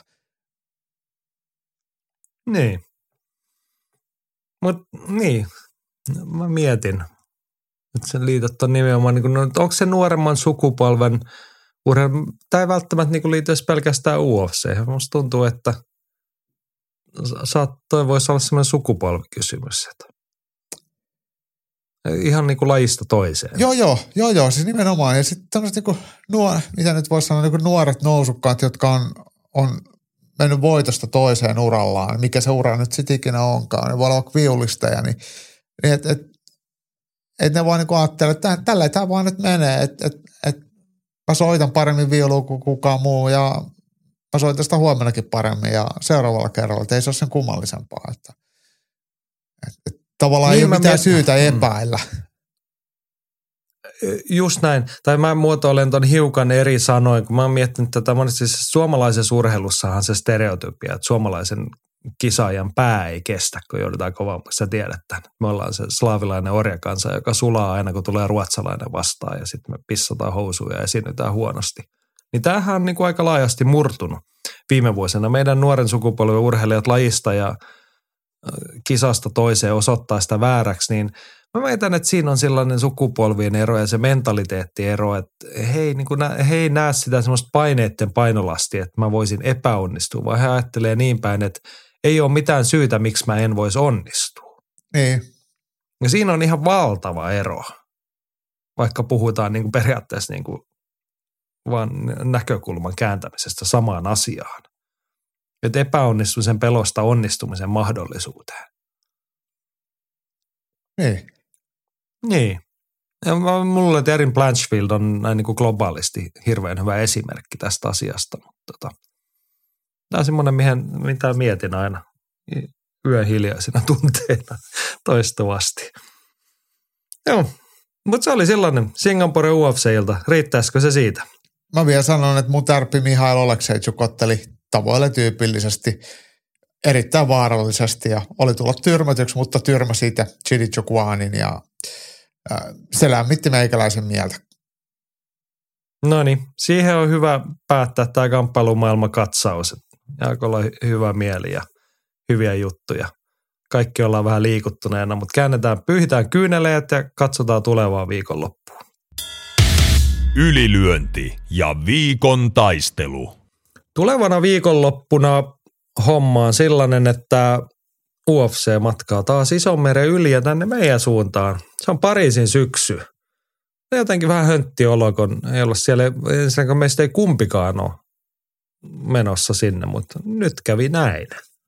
Nyt kävi näin, mutta mut kyllä mua harmittaa. Vitsi kuinka hyvälle maistuisi croissantit jossain siinä pariisilaisessa kahvilassa ja ottaa vielä vaikka lasi viiniä siihen kylkeen ja sen jälkeen menisi katsoa UFCtä. Mutta mut, toivon mukaan tämä ei tule tavaksi, että, että joutuu kotolta kattelee eurooppalaisia iltoja.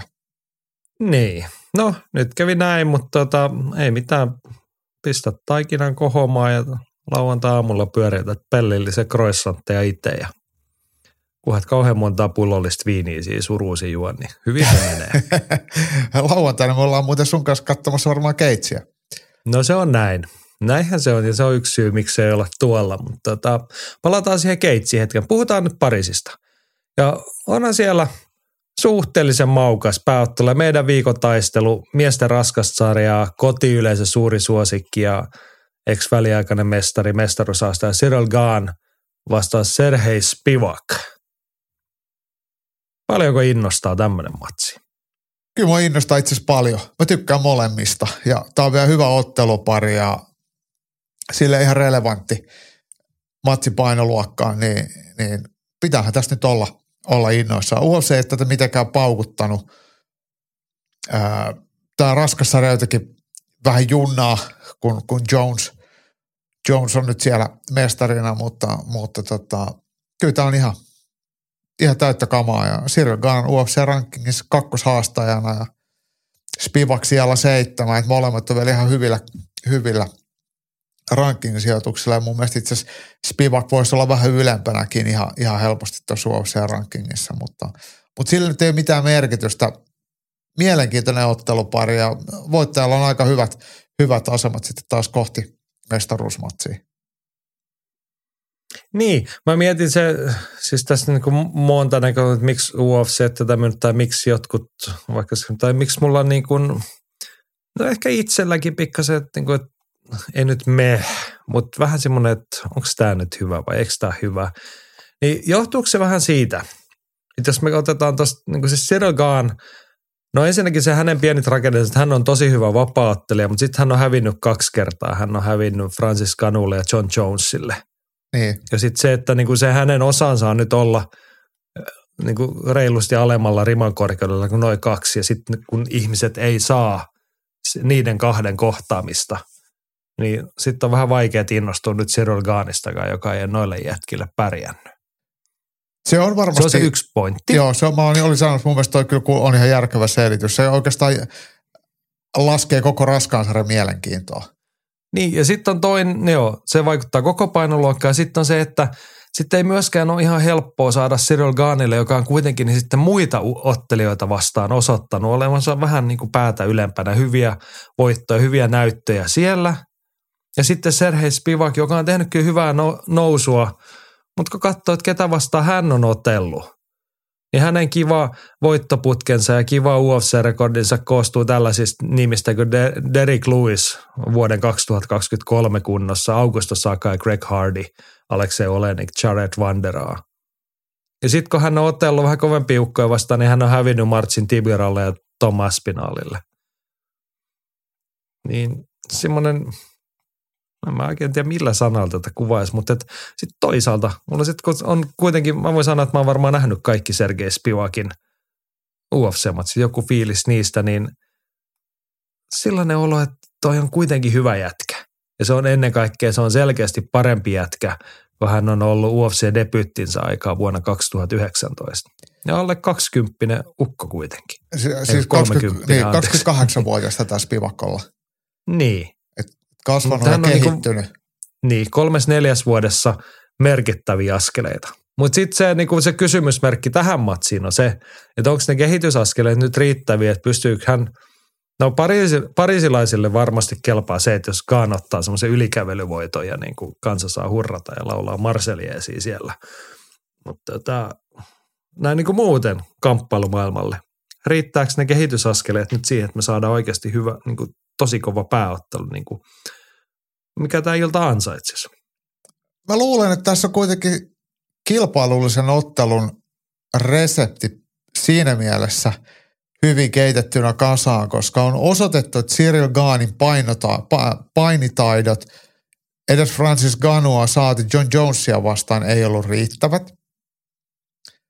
Serhei Spivak todella väkevä kaatamaa. Yli viisi kaatoa per 15 minuuttia. Poikkeuksellinen määrä raskaaseen sarjaan. Me voidaan tälleen osoittaa näillä tilastofaktoilla, että Spivakilla on jotain sellaista, missä Cyril Gaanilla on ongelmia. Niin näillä asetelmilla me saadaan jo hyvä myyntipuhe. Ja, ja tämä ei ole mikään semmoinen katteeton myyntipuhe, koska Spivakin, Spivak on ottanut ne matsit, mitä sille on annettu ja valtaansa niistä voittanut, ollut hemmetin hyvä painimaan. Niin nyt, nyt tulee vaan sitten kovempi vastustaja, joka on taitava, liikkuva pystyottelija, ei niinkään yhden lyönnin tyrmää ja jolla on ongelmia painin kanssa, niin siinä tarvitaan Spivakille nyt mun mielestä semmoista hyvää täkyä, että ei helppoa, mutta mut mahdollista voittoa sellaisilla aseilla, mitkä hänellä kuitenkin on jo olemassa. Ja, ja mä luulen, että ranskalaisyleisö, ainakin se yleisö, ketkä vähäkään seuraa tarkemmin Gaanin uraa ja on seurannut Spivakin uraa, niin tiedostaa tämän. Ja vaikka ne kuinka Gaanin puolella, oman ajan puolella, Bon Gamin on, on huippu, niin kyllä ne tietää myös sen, että Cyril Gaanilla on, on vielä kehitettävää pysty- ja mattopainin puolella, niin, niin, niin. semmoinen epäselvyys ja arvaamattomuus tässä kuitenkin on ilmassa. Joo ja hei, mä haluan ottaa toisen näkökulman tuossa niinku pohdin silleen kielteisestä kannalta, että mikä tuossa mietitään Spivakissa, niin toisaalta hänen UFC-rekordinsa on nyt 7-3. Okei, hän on koville ukoille tai itse ylempänä oleville vähän hävinnyt, mutta sitten kuudesta viime matsista viime voittoa, niin kyllähän selkeästi ansaitsee myös niin kuin askelta eteenpäin, varsinkin kun katsoo sen vihreän täplän taakse.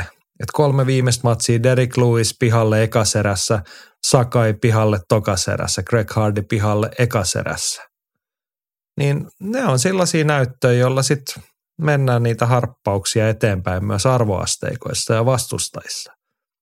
Kyllä. Niin onko tämä kuitenkin sitten niinku ihan – perusteltu riman tsekkaus hänelle. No on, on. Ja sitten kun tuossa muut, on, muut ottelijat on sitten joko otellut tai, tai, tai buukattuna, niin tämä on nyt oikeastaan, ehkä tämä toisaalta kertoo siitä, että raskasjärjessä on vähän ottelijoita ja aika vähän mielenkiintoisia ottelijoita ja ei tässä oikeastaan sitten ollut muita vaihtoehtoja, että, että tämä oli nyt se, mikä oli Pariisiin tehtävissä ja myytävissä ja ei se ole sen kummallisempaa. niin, ei se ole sen kummallisempaa, mutta meillä on aina tämä etuoikeus ajatella tämmöisiä asioita ja miettiä. On täytyy sanoa, kun miettii asiantuntijat arvon, mä olisin odottanut, että Cyril Gahn on vielä selkeä. No hän on selvähkö ennakkosuosikki. Mutta mä olisin odottanut semmoista hyvin vahvaa ennakkosuosikin asemaa kotiyleisö edessä. Mutta mikä sun mielestä tekee Sirolgaanista nyt ennakkosuosikin tai vähän vähemmän ennakkosuosikin? Mikä tästä tekee niin kuin tasaisemman sortista? No tasaisemman sortista tekee just se, että Spivakin vahvuudet on siellä, missä on Sirgaani heikkoudet. Et, et voidaan osoittaa, että näillä aseilla hänellä on ihan realistinen mahdollisuus voittaa. Mutta ennakkosuosikin kuitenkin Sirgaanista tekee se, että ottelu ei ala painitilanteesta. Sirgaan on isoksi mieheksi. Hän on aika ulottuva, mutta hän on todella liikkuva ja kurinalainen ja tarkka ja taitava pystyottelija. Ja pystyy huonon painijan pitämään vaan ihan perus olkapäähippa tyylisellä nyrkkeilyllä aisoissa. Niin, niin tämä luo nyt kuitenkin sen vaan siihen suuntaan, että, että Gaan on, on, on sitten kuitenkin hienokselta ennakkosuosikki. Mä pidän häntä ennakkosuosikkina, vaikka mä tässä koko ajan puhunut tästä Spivakin kyvystä voittaa, mutta enemmänkin se on vaan osoitus siitä, että mä näen, että tässä tämä ei ole mikään läpihuuto silleen, että, että Gaan tulee ja pistää moldovalaisen pakettiin tosta noin vaan. Että et, et Gaanillakin on vaaran paikat, mutta jos hän ottelee just niin hyvin kuin hän parhaimmillaan pystyy ja osaa ja malttaa aika virheettömästi niin kuin vaikka äh, Roosesruikkia vastaan tai Volkovia vastaan, niin, niin se on sitä aika semmoinen niin kuin easy ottelu. No hei, saanko mä heittää jatkokysymyksen? Saat. No, tai itse asiassa kaksi. Otan kaksi pointtia. Kummankin, kummallakin ottelulla on selkeä niin kuin vahvuus tässä otteluparissa, niin mennään niiden kautta. Pystyottelussa kun mennään, niin Cyril Gaan selvä ulottuvuusetu. Hän on raskassarjalaiseksi, kevyt liikkeinen, nopea. Hän lyö paljon, hän osuu paljon ja hän on taitava, niin kuin tuossa olette jo parin kertaa kuvaillut, pitämään sitä etäisyyttä ja niin kuin itsessään huolta poimimalla se tosiaan, että onko Sergei Spivakilla eväät pysyä erossa hankaluuksista tai vähintäänkin voittaa eriä pystyottelun puolella? Jos otetaan ihan pelkkää potkunyrkkeilyä, niin, niin Cyril kyllä varmasti voittaa. Et, et hän on, ottaa niin vähän osumia. Toki Spivak ottaa myös aika vähän osumia, mutta Gaan antaa enemmän. Ja tosiaan se Gaanin pystyottelu on, on tosi korkea tasosta. Mutta ehkä se kysymys on enemmänkin niin, että, että kuinka paljon Sergei Spivak joutuu tekemään pystyottelussa töitä, ottamaan riskejä, jotta pääsee painimaan, jotta se voi sen ottelun voittaa. Niin tuossa on mun mielestä niin kuin, ottelun narratiivi, mihin mä kiinnittäisin huomioon. Joo, ja tästä päästään siihen toiseen puoleen. Sergei Spivakin ehdoton vahvuus on paini, kaatojen hakeminen, ja tämä on ihan huima tämä lukema – viisi kaatoa per 15 minuuttia. Se tarkoittaa kolme onnistunutta kaatoa per matsi. Per erä. Ja sit, per erä, anteeksi, per erä. Ja sitten se, että Cyril Gaanin suurimpia vahvuuksia ei ole painipuoli, varsinkaan paini, painipuolustus. Hänen kaatojen puolustus on 45 prosenttia, joka on aika arkinen lukema. Kyllä. Et niin kuin kärkipään ottelijoilla se on helposti yleensä 7-80 prosenttia. Sä pystyt ainakin niin kuin pitämään tilanteet kontrollissa. Niin oliko tuossa just taisi tulla se, se avainkysymys ensinnäkin se, että pystyykö Spivak nyt oikeasti hyödyntämään tämän. Ja sitten se, mitä sä äsken sanoit, että on varmaan se avainjuttu, että minkä verran hän joutuu ottaa osumaan tai käyttämään energiaa päästäkseen tämän vahvuuden pariin. Niin. Ja tässä, no. tässä äkkiä tulee semmoinen ajatus, että et, et että Spivak ottaa osumaan, kun se haluaa päästä painimaan ja se koko ajan pelaa Cyril Gaanin pussiin. Mutta siinä me voidaan myös kääntää sitä niin, ajatus niin, että mitä sitten kun vähän tullaan siihen painitilanteeseen, todennäköisesti Sergei Spivak on painavampi ja, ja merkittävästi taitavampi painija. Että kuinka paljon se, ne painitilanteet, mahdolliset painitilanteet, pystypaini, häkkipaini, mattopaini, niin kuinka paljon ne taas syö Cyril Gaanin sitä – omaa vahvuutta pois, kun palataan sinne pystyottelun puolelle. Jos matsi ei pääty niihin painitilanteisiin ja mennään vaikka erätauolle ja sitten aloitetaan uudelleen pystystä, että kuinka paljon se Tirgaanilla on enää jäljellä sitä kevyttä liikettä ja tarkkuutta. Että niin kuin toisen vahvuus syö myös toisen vahvuutta pois, kun sitä saa käyttää. Niin, tässähän me nyt saatiin maalattu ainakin mulle itselleni. Mä jotenkin niin sytyn tässä lennosta tästä matsista enemmän kuin vielä ennen nauhoittamisen alkua. Tätä, mietit, että mainitsit ton painoedun tossa. Sergei Spivak, hän on myös siis, lähdetään Sergei Gaanista ensin. Hänhän on hyvin sopusuhtainen. Hän on niin kuin iso, mutta kuitenkin aika kepeä jalkainen, kepeä rakenteinen, raskassarjalainen. Hänen puntari painonsa on semmoista 245 paunaa, mikä on ihan reilusti lähemmäs 10 kiloa alle sen painorajan. Serhei Spivak on tullut noista lukemista ensin. Mä katson tässä hänen aiempia punnitusvaakatuloksiaan, niin 255 ja sitten viime matsissa tasan 265 paunaa. Niin. niin siinä on aika mieltä, niin kuin, joo, muistaa se, että hän on alle 30 ottila, että hän on varmasti niin kuin tarkoituksella rakennettu lihasmassaa, fyysistä kasvua pitkäjänteisesti, kun se on järkevästi tehty. Mutta sitten, jos tässä matsissa alkaa puntarin, puntarilla olla 20 paunaa eroa, niin minkä verran sitä on sitten ottelupäivänä? Niin, se on hyvä kysymys. Se on hyvä kysymys. Ja kyllä vaikka se olisi ihan semmoinen ei vedätetty paino se 265, että se tulee, että sen verran painaa, että niillä olisi 10, 10 kiloa eli 20 paunaa. Erona. Kyllä mm-hmm. 10 kiloa on kuitenkin 10 kiloa ja varsinkin sitten, jos se 10 kiloa on sun päällä lihasta ja, ja pienempi kaveri on alla, niin kyllä ne, ne tehosuhteet tietenkin aina palvelee sitä painavampaa ja kaatotilanteissa myös. Et, et, et silleen kyllä mun mielestä ihan hyvä kysymys. Toki sitten samaan aikaan se ylimääräinen paino hidastaa liikettä pystyottelun puolella helposti, että et sä voisit siellä olla niinku vastakkaiseen kuppiin, että et Sirgaani on helpompi liikkua pois alta ja helpompi olla nopeampi ja potki pidemmältä ja potki vikkelästi, että et, et tämähän on aina tätä samaa kauppaa, että mikä ominaisuus lisää jotain asiaa, mutta samaan aikaan vähentää sitten jotain toista asiaa.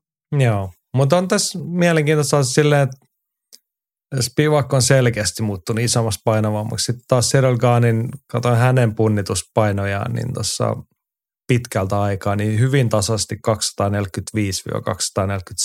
paunaa haarukas suurin piirtein. Niin se tarkoittaa sitä, että se on hänen luontainen painonsa. Hän Kyllä. käy hotelli aamupalalla ja tulee puntarilla perjantai-aamuna ja painaa Ei. sen. Mutta jos toinen painaa matsipäivänä 10 kiloa enemmän, niin kyllä se jossain näkyy. Jep. Ja sitten on just se, että näkyykö se huonosti liikkumisessa, mutta vai näkyykö se etuna painissa, niin tässähän sitä, no sanotaan, että tämä on kiinnostavaa seurattavaa teille ylilöintiperhe, kun tätä matsia sitten lauantaina rupeatte katsomaan. Otetaanko tähän väliin kommentteja? Otetaan vaan. Juho Siekkinen, tota, Ganel, Gaanille ensi viikonloppuna taas mielenkiintoinen matchup, kun laitetaan Spivakin mattokouluun. Jännä nähdä, miten FIFAn puoliammattilaisen käy, kun jääkarhu tulee hakemaan alasvientiä. Joo. Siis oliko tämä, tota, onko tämä Cyril Gaan, hän on, pelaako hän FIFAa tietokan tai konsolilla? Ilmeisesti. Mä, Todennäköisesti Mä muistan vaan, hän oli jossain hyvän tekeväisyys jalkapalloottelussa ihan oikeasti kengät jalas kentällä, niin hän näytti ihan urheilijalta sielläkin, et eikä silleen, että hän on just kompastumassa, kun pallo tulee jalkaan. No joo, Seppäsen Mikalta Gaan oli Jonesia vastaan järkyttävän surkea, joten nyt odotan, että kotiyleisen ykkössuosikki palaa raiteilleen, ottelee näyttävästi ja lopettaa matsin tyylikkäästi. Kahukuvissa Gaan makaa neljä neljä ja puoli erää Spivakin alla eikä pääse selältään ylös. Toivottavasti niin ei käy, koska raskassarja tarvitsee Ganin kaltaista kauniisti ottelevaa ukkoa. Niin. Niin. Mutta se Onko se sitten kauhukova, jos hän ei, niin jos et sä pääse, niin, ja jos tota, jos sä, et viide, jos sä viisi erää makaat Serhe Spivakin alla, niin sitten siinä on niinku jo sellainen niinku suht sel, sel, selkeät merkit, että sit näin tämän pitikin mennä. Jep. Ei, siinä, ei se ole mikään kauhukuva. Et enemmänkin se kertoo sit siitä, että nyt Cyril Gahn ei sit vaan ollut tarpeeksi hyvä. Et mä näen ehkä tässä silleen niinku potentiaalisen niinku suspenssi ja sitten ehkä ton kannalta se niinku riskitekijän se, että pystyykö Sergei Spivak tekemään tästä varmaan oma, niinku joidenkin näkökulmasta vähän tylsää ottelua, niin kaksi vai kolme erää, saako hän niitä katsoa. Jos tämä matsi menee pidemmälle, niin varmasti joku erä menee sen merkeissä, että Kaan joutuu tekemään todella paljon töitä painissa. Niinpä, niinpä. Joo, ja Spivak Mut ei- matos hakemaan myös lopetuksia. Että et, Mm, et se ei ole, ei ole vaan pelkästään positiopainia. Että et, et, et hän on kyllä ihan, ihan osaava painija. joo, no mennään eteenpäin. Minkälaista matsia odotat, miten se päättyy? Tuossa on Mika ainakin jo mailalli lopetusvoittoa Gaanille. Mä en usko, että Gaan voittaa lopettamaan. Mä uskon, että Gaan ottaa pistevoiton ottelusta, jos hän ottaa. Ja, Okei, okay. ja, montako erää tai minkä tyyppinen matsi siinä ja tapauksessa? strateginen, järkevä, riskitön. Et, et, et Cyril Gaan ottelupuolen välin jälkeen pystyy ja uskaltaa erien loppupuolella vähän avaamaan peliä. Mutta mä luulen, että hän tietää ja tiedostaa ää, Spivakin osaamisen ja ei pelkää, mutta kunnioittaa sitä. Ja, ja mitä, mitä vähemmän erää on jäljellä, niin sen vähemmän hänen tarvii pelä, pelätä sitten kaatoa. Et silloin hän pystyy ja uskaltaa sitten rohkeammin lyödä ja potkia. Mutta ei, eihän tuossa Spivak siis mikään pikkupoika, vaikka vähän lyhyempi kätinen, että kyllä se pystyy tarjoamaan sit riittävän vaaran sitten pystyssäkin lyödessä, että et ei sekaan voi siellä ihan, ihan kädet taskussa vaan neppailla. Mutta mut mä odotan pitkää ottelua, oikeastaan ihan sama kummin tahansa päin se menee. Ehkä mä näen enemmänkin Spivakilla mahdollisuuden voittaa matsin lopetuksella jossain mattoottelun puolella väsyttämällä ja, ja, ja kaivamalla sitten TKO tai subivoiton, mutta mut ei sekään varmaan ihan alussa tule. Niin, en tiedä teistä muista, mutta toi Jaakon kuvailu, niin toi on mulle lähempänä niin kuin ikävää kuvaa tästä matsista, kun se Mikan kuvailema Spivakin painiklinikka. Että jos Serol Gaan tekee sen, mihin kaikki kuvittelee, että hän pystyy, että hän menee sen kuvitteellisen polkupyörän selkään ja jumppaa ympyrää ja käy napsimassa osumia ja voittaa niukasti 10-9 eriä, tai niukasti siis suorituksilla, mutta selkeästi silleen halliten ja kontrolloiden. Niin Ei se ainakaan hirveän kiinnostavaa ole kyllä. No joo, ei. ei. Mutta sanon tähän nyt vielä perään, niin kuin tota loiventaakseni Cyril Gahn, mä tykkään hänestä siitä, että hän on hyvä ottelemaan noin ottamatta ihan tylsiä matseja kuitenkaan. Et kyllä, hän tekee asioita ja sitten hänellä on semmoinen hieno tasapaino parhaimmillaan ollut siinä, että nyt mä meen, nyt mä en mene, nyt mä vien tätä matsia tekemään. Mutta sitten tietty, että jos se menee niin kuin sen riskienhallinnan puolelle, niin kyllä siinä on niin kuin se vaara on se, että me Just Bleed-ihmiset joudumme pettymään. Kyllä, kyllä. Joo, mutta mä ennustan kyllä pitkähköä matsia. Mä en hämmästy yhtään, jos menee pitkälle. Koska siis, joo siis tuossa mainitsi Sergei Spivak, hän on ottanut niitä ekaan toisen erän voittaja noista edellisistä vastustajistaan, mutta he ei ole kyllä ollut Cyril Gaanin taso. Ja mä luulen, että nyt saattaa niin kuin mennä kyllä kotikehän miehen komennossa yksi, kaksi erää vähintäänkin. Kyllä, joo. Ja sitten se alkaa tarkoittaa pitkää matsia sen jälkeen. Mutta mä haluaisin nähdä sellaisen, että me nähtäisiin noin molemmat puolet, se Cyril Gaanin vahvuudella hallinta ja Serhei Spivakin vahvuudella hallinta. Niin sitten katsotaan, että kumpi niin oikeasti pystyy kääntämään sen matsin. Sopii mulle. Mä mielelläni katson just sellaista, missä molemmilla on hetkensä. Silloin se on No niin. jännittävää. Tämä on siis Pariisin UFC-illan päättely miesten raskassarja Cyril Gaan vastaan Serhei Spivak ja ylilöinti podcast povaa täällä teille pitkää nautinnosta toivottavasti läpensä laadukasta raskaan sarjan matsia. Otetaan sitten, hei meillä on vielä Keitsikin tuossa puhunut nopeat tärpit Pariisista. Haluatko sä ottaa siitä ensin? No mä sanon ihan eka sen, että täällä on kahdeksan ranskalaista kortilla, että se on aika hurjaa. Et, et UFC on ottanut ihan tosissaan Ranskan markkinat ja nyt toinen ilta Ranskassa, niin 12 ottelussa kahdeksan ranskalaista, niin se kertoo jo paljon. Toisessa pääottelussa löytyy niin ikään ranskalainen siellä äh, naisten kärpäsarjassa Manon Fioro kohtaa Rosna Majunasi, joka nostaa siis painoluokkaa korsarjasta kärpässarjaan. Ja oikeastaan tämäkin on, kun puhuttiin tuosta edellisestä otteluiltamasta, mistä missä tota, haettiin sitten Grasso Sevchenko-matsiin haastajaa, tai se voittajalle haastajaa, eli mestaruusvyöstä, niin tämä on se toinen vaihtoehto, eli Fioro Namajunas, ketä voisi sitten tämän voittaja huudella mestaruusvyön perään, mutta, mutta tota, kysymys ehkä kuuluu, että kuinka paljon Rose Namajunasilla on vielä jäljellä, että, että hänen ottelemisensa välillä on, tai edellinen ottelu, mistä on jo ehtinyt Tovi vierähtää, niin ei kyllä ollut niin sanotusti ikimuistona ainakaan hyvällä tavalla, että hävisi hajaäänillä Karla Esparsalle ja menetti siinä vyönsä ja se on ollut toukokuussa 22 ja nyt sitten painoluokan vaihtoja, hyvää pystyottelua Manon Fierota vastaan, niin parhaimmillaan pelkää, että tästä tulee samankaltainen hippa. Toki vain kolme erää, mutta, mutta, mutta tota, kyllä tämä silti pitää nostaa, koska tämä on painoluokan kannalta tosi merkityksellinen ottelija ja entinen mestari vaihtaa painoluokkaa ja samaan aikaan sitten Ranskatar, joka on, on ollut kyllä tosi hyvä, niin saa aikaan kovan matsin, niin panokset on kovat. Tämä on aika hurjaa, että sä puhut noin epäileväsyyn ottelijasta, joka on kuitenkin tässä viimeisen viiden vuoden sisään voittanut kahdesti Joanna Jedrzejczykin Zhang Weilin kahdesti, Jessica Kyllä. Andrasin kerran tapaturmasti hävinnyt. Mutta kyllä mä myönnän, ihan sama, että mä en oikeasti niinku tajunnut ennen kuin mä tästä klikkasin auki. Tuli ihan hirveä flashback, että ei jeesta sentään Esparsa vastaan Namajunas. Miten huono ottelu se oli. Kyllä. Että se on, on Rose Namajunasi edellinen matsi. Sitten niin. on melkein puolitoista vuotta aikaa. Mutta se oli ihan ka- kamalaa touhuu se. Mutta jotenkin, ja sitten yksi mikä otti tuossa korvan, sanoi, että paljonko Rose Namajunas on jäljellä, niin hän on 31-vuotias. Niin. Ja toki aika kauas ollaan tultu siitä, kun hän on 22-23-vuotiaana tuffiin tullut lähes ihan tosi kokemattomana ja siitä noussut sitten mestariksi. Mutta hän on vasta 31-vuotias. Hänellä on vasta 16 ammattilaisottelua allaan.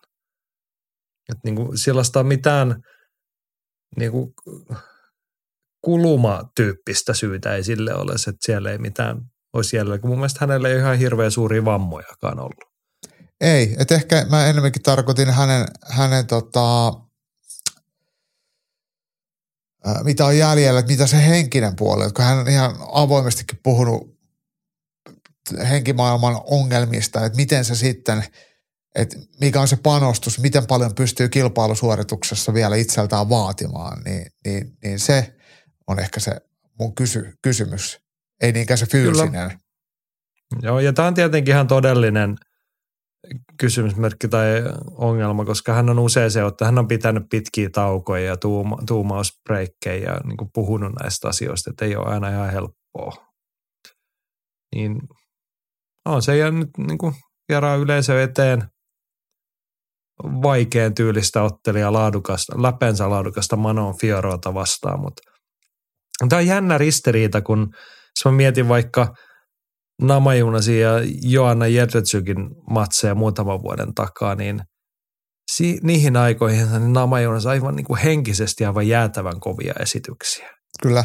Niin kuin kilpailijana ja niin kuin sillä, niin kuin suorituksen laadulla ja sitten siihen, että millaiseen mankelin Jedretsyk hän laittoi yritti psyykata ja saada ja niin kuin hävisi sen pelin myös sillä puolella. Joanna on kuitenkin sit useampaa, useamman ottelijan murentanut henkisesti jo ennen kuin on ruvettu lyömään nyrkkiä suuhun. Ja se, että niin kuin Kiinan mestari Zhang Weili, niin hän on myös todella tiukka henkiseltä laadulta. Niin toi on kahteen kertaan voittanut ne matsit. Jep. Mutta on. Se on se ihmisluonne. Se on erikoista ja ei se – en mä tiedä, onko se heikko, se on vaan hänen luonteensa. Ja toisaalta jotenkin siellä on pilkottanut sen tyyppinen asia, että Rose Namajunas on, onko hän sitten myös niin kuin toisaalta sen verran vahva ihmisen, että hän on sitten jossain kohtaa, voi olla aika nopeastikin valmis päästämään irti tästä. Tämä oli tällainen elämänvaihe ja nyt mä teen jotain muuta. Ja se on ihan ok. Todennäköisesti, että et, et, et, mä olin sanomassa oikeastaan ekaksi sitä, että, että, että hänellä niinku huiput on tosi korkeita ja sitten välillä tuntuu, että onko se laskut sitten taas tosi syviä. Siis ei tarkoita, että hänen elämänsä heittelehtii hallitsemattomasti, mutta silleen, että hän on parhaimmillaan tosi hyvä ja sitten huonoimmillaan voi olla tosi huono. Että semmoinen tasainen puurtaminen ei, ei ole namajunasin juttu. Ja, ja toi, mitä sä sanoit sit hänen luonteesta ja vahvuudesta, että jos se ei nappaa, niin sä sanot, että antaa olla, että mä perustan kahvilla ja rupeaa baristaksi, että se on ihan, ihan fine. Niin, onhan kuitenkin aika paljon saanut tuolta urheiluuralta jo, että hänellä varmasti olisi niin kuin tekemistä ja mahdollisuuksia sitten muunkin elämisen saralla. Mutta otetaan nopeasti, ei juta tähän pitkäksi aikaa, mutta mielenkiintoinen. Tässä on kaksi parhaimmillaan todella hyvää pystyottelemaan. Manon Fioro painaa osumia toisen päätyyn 6,6 per minuutti. Rose Namajunsa enempi semmoinen tarkan linjan mimmi. Että vähän ottaa ja antaa, mutta ei kovin paljon kumpaakaan. Millainen matsi, kumpi vie? Mä sanon, että Manon Fioro voittaa ja pystyottelua. No sehän Et, varmaan ainakin parisilaisille kelpaa. Kyllä, ja kyllä se tekisi hyvää tälle painoluokalle myöskin, että me saadaan sinne lisää, lisää kilpailua. Ja kyllähän semmoinen niin aggressiivinen lyöminen on paljon kivempaa kuin semmoinen Esparsaa vastaanottaminen, semmoinen väit, välttely. Että, että se oli niin huono matsi, että semmoista ei, ei tarvitse enää nähdä. Joo, Seppäsen Mika samoilla linja, hän on tehnyt useamman matsin. Otetaan tässä kohtaa tämä, tämä nimenomainen matsi, jota Mika luonnehtii herkulliseksi. Ja toteaa, että naisten kärpässarja alkaa olla hyvässä liekissä. Viime viikonloppuna Blanchfield taisteli itsensä mestaruusottelun ovelle ja tästä matsista tulee toinen kolkuttelija. Kovatasoinen ottelu, josta tulee samalla Fioron uran isoin testi ja näytön paikka. Toivon ranskalaisen voittoa. Ei sekään muuten huono olisi, että tämän matsin voittaja vasta Erin Blanchfieldia alkuvuoteen. Titteli niin. eliminaattori. Kyllä, kyllä sekin käy. Joo, pistää sellainen.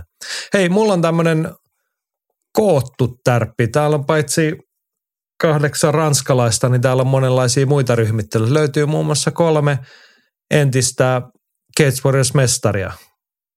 Aika maakos tulokkaiden matsi Janis Gemouri vastaan Keilan Lohran.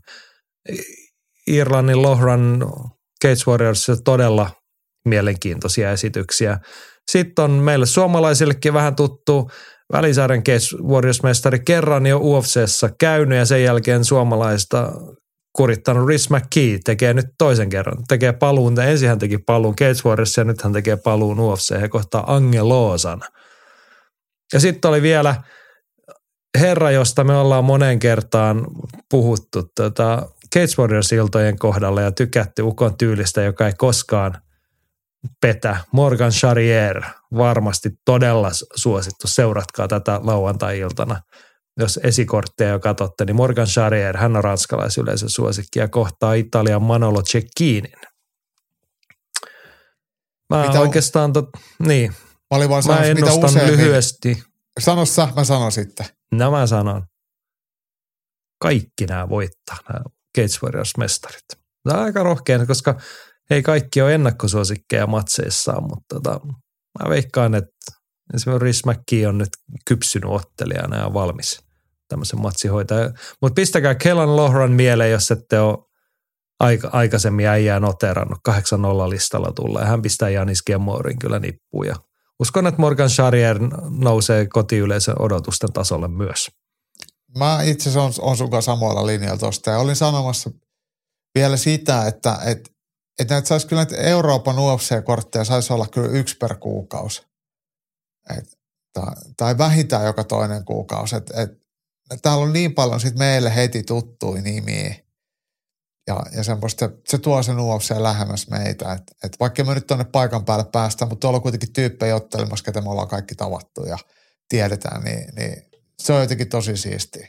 Niin, olisi edes se viisi tai kuusi, mikä oli tuossa ennen koronaa se normaali rytmi, niin se teki se eurooppalaisella vapaattelu.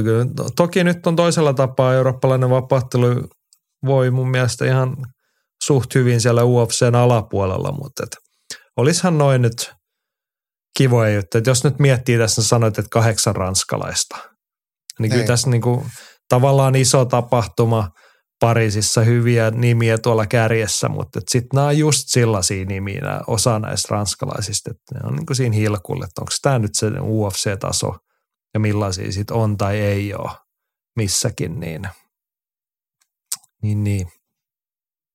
Mutta kyllä mä tykkäisin, että olisi Pariisin lisäksi sit vaikka, no Saksaa, en tiedä mitä näitä oli, Tsekkiä, Skotlantia. Ei Puolaa, Ruotsia. Niin, Puola, Ruotsi ehkä niin kuin selkeämpiä esimerkkejä, mihin voisi ja kannattaisi ehkä mennä. Isoja markkinoita kuitenkin parhaimmillaan. Mä hei, sanon vielä yhden ottelijan tuolta kortilta. Tämä on nyt merkattu tänne niinku tapologis E2-otteluksi preleissä Farid Basharat kohtaa Gleison Rodriguezin. Mikä tämä järjestys tulee olemaan lopulta, sitä mä en tiedä. Mutta Basharathan on, on ottelija, joka otteli Jambaa vastaan tuossa pari vuotta sitten. Voitti Jambaa silloin Octagonissa muistaakseni ja Farid ja hänen veljensä Javid, niin molemmat on contenderin kautta, eikö se ole, ole klaarannut itseänsä sitten UFC. Ja tämä Farid kymppin olla listasena jatkaa UFC-uraansa ja ottanut kyllä aika hyvin. Kyllä, Contenderista sopimus ja sitten tämän vuoden keväällä mun suosikki ottanut Damon Blackshear hävisi pisteen. Ferocious Farid Passarat. Kyllä tämä hyvä nosto. Mielenkiintoinen nimi. Hei, mä otan taas, en itse, mutta kun Seppäsen Mikalla oli nostoja tähän iltaan, niin täällä no ensinnäkin hän, hänelläkin on Morgan Charrier, mikä kertoo, että entinen Cage Warriors-mestari debytoi UFCssä. Hienoa. Mitään valtavaa menestyskulkua en häneltä UFCssä odota, mutta mielenkiintoista nähdä, mihin asti taidot viimeisellä merirosvolla riittävät. Joo, hänen lempinimensä on The Last Pirate, eikö se näin ollut? Joo, Ranskaksi on. varmaan jotenkin runallisemman kuulosta, mutta tota, sitten Bogdan Guskov, uzbekistanilainen debytoi ja vastaan tulee heti kova testi Volkan Östemirin lihassa. Guskov on urheilullinen lihaskimppu ja kivipää, joten, jonka kaikki voitot ovat päättyneet ennen täyttä aikaa. Östemirin otteet ovat menneet heikompaan suuntaan, joten näinköhän Guskovista saadaan kerralla top 10 ottelija UFC. No en tiedä top 10, mutta hyvä nosto Mikalta. Joo, tämä oli hyvä nosto. Tosiaan Özdemir hän asuu ja harjoittelee Tukholmassa All Starilla. Et, et, et hän, hän kokee sen omaksi paikakseen. Et sehän on nyt niin kuin melkein meidän, meidän sitten veli. Joo, melkein ruotsalainen. Niin. Joo, kattelen tässä tätä Guskovin listaa, ei mitään hirveän ihmeellistä. Mielenkiintoisen testin, tai siis ilmeisen kovassa arvossa pitää kyllä UFC, koska siis vaikka Östemir on ollut epätasainen, niin hän on kuitenkin hyvin rutinoitunut top 10 tason UFC ukko. On, on, sit, on ja ottaa ihan kaikkia niinku- vastaan. Niinku, juu, juu, mutta sitten kun katsoo tätä Kuskovin listaa, niin täällä ei ole mitään sellaista, että tämä olisi niinku myllännyt maailman läpi missään isossa. Niinku, hän on otellut MMA Series nimisessä organisaatiossa, en edes tiedä missä tämmöisiä iltoja otellaan. Breivissä käynyt. Ei.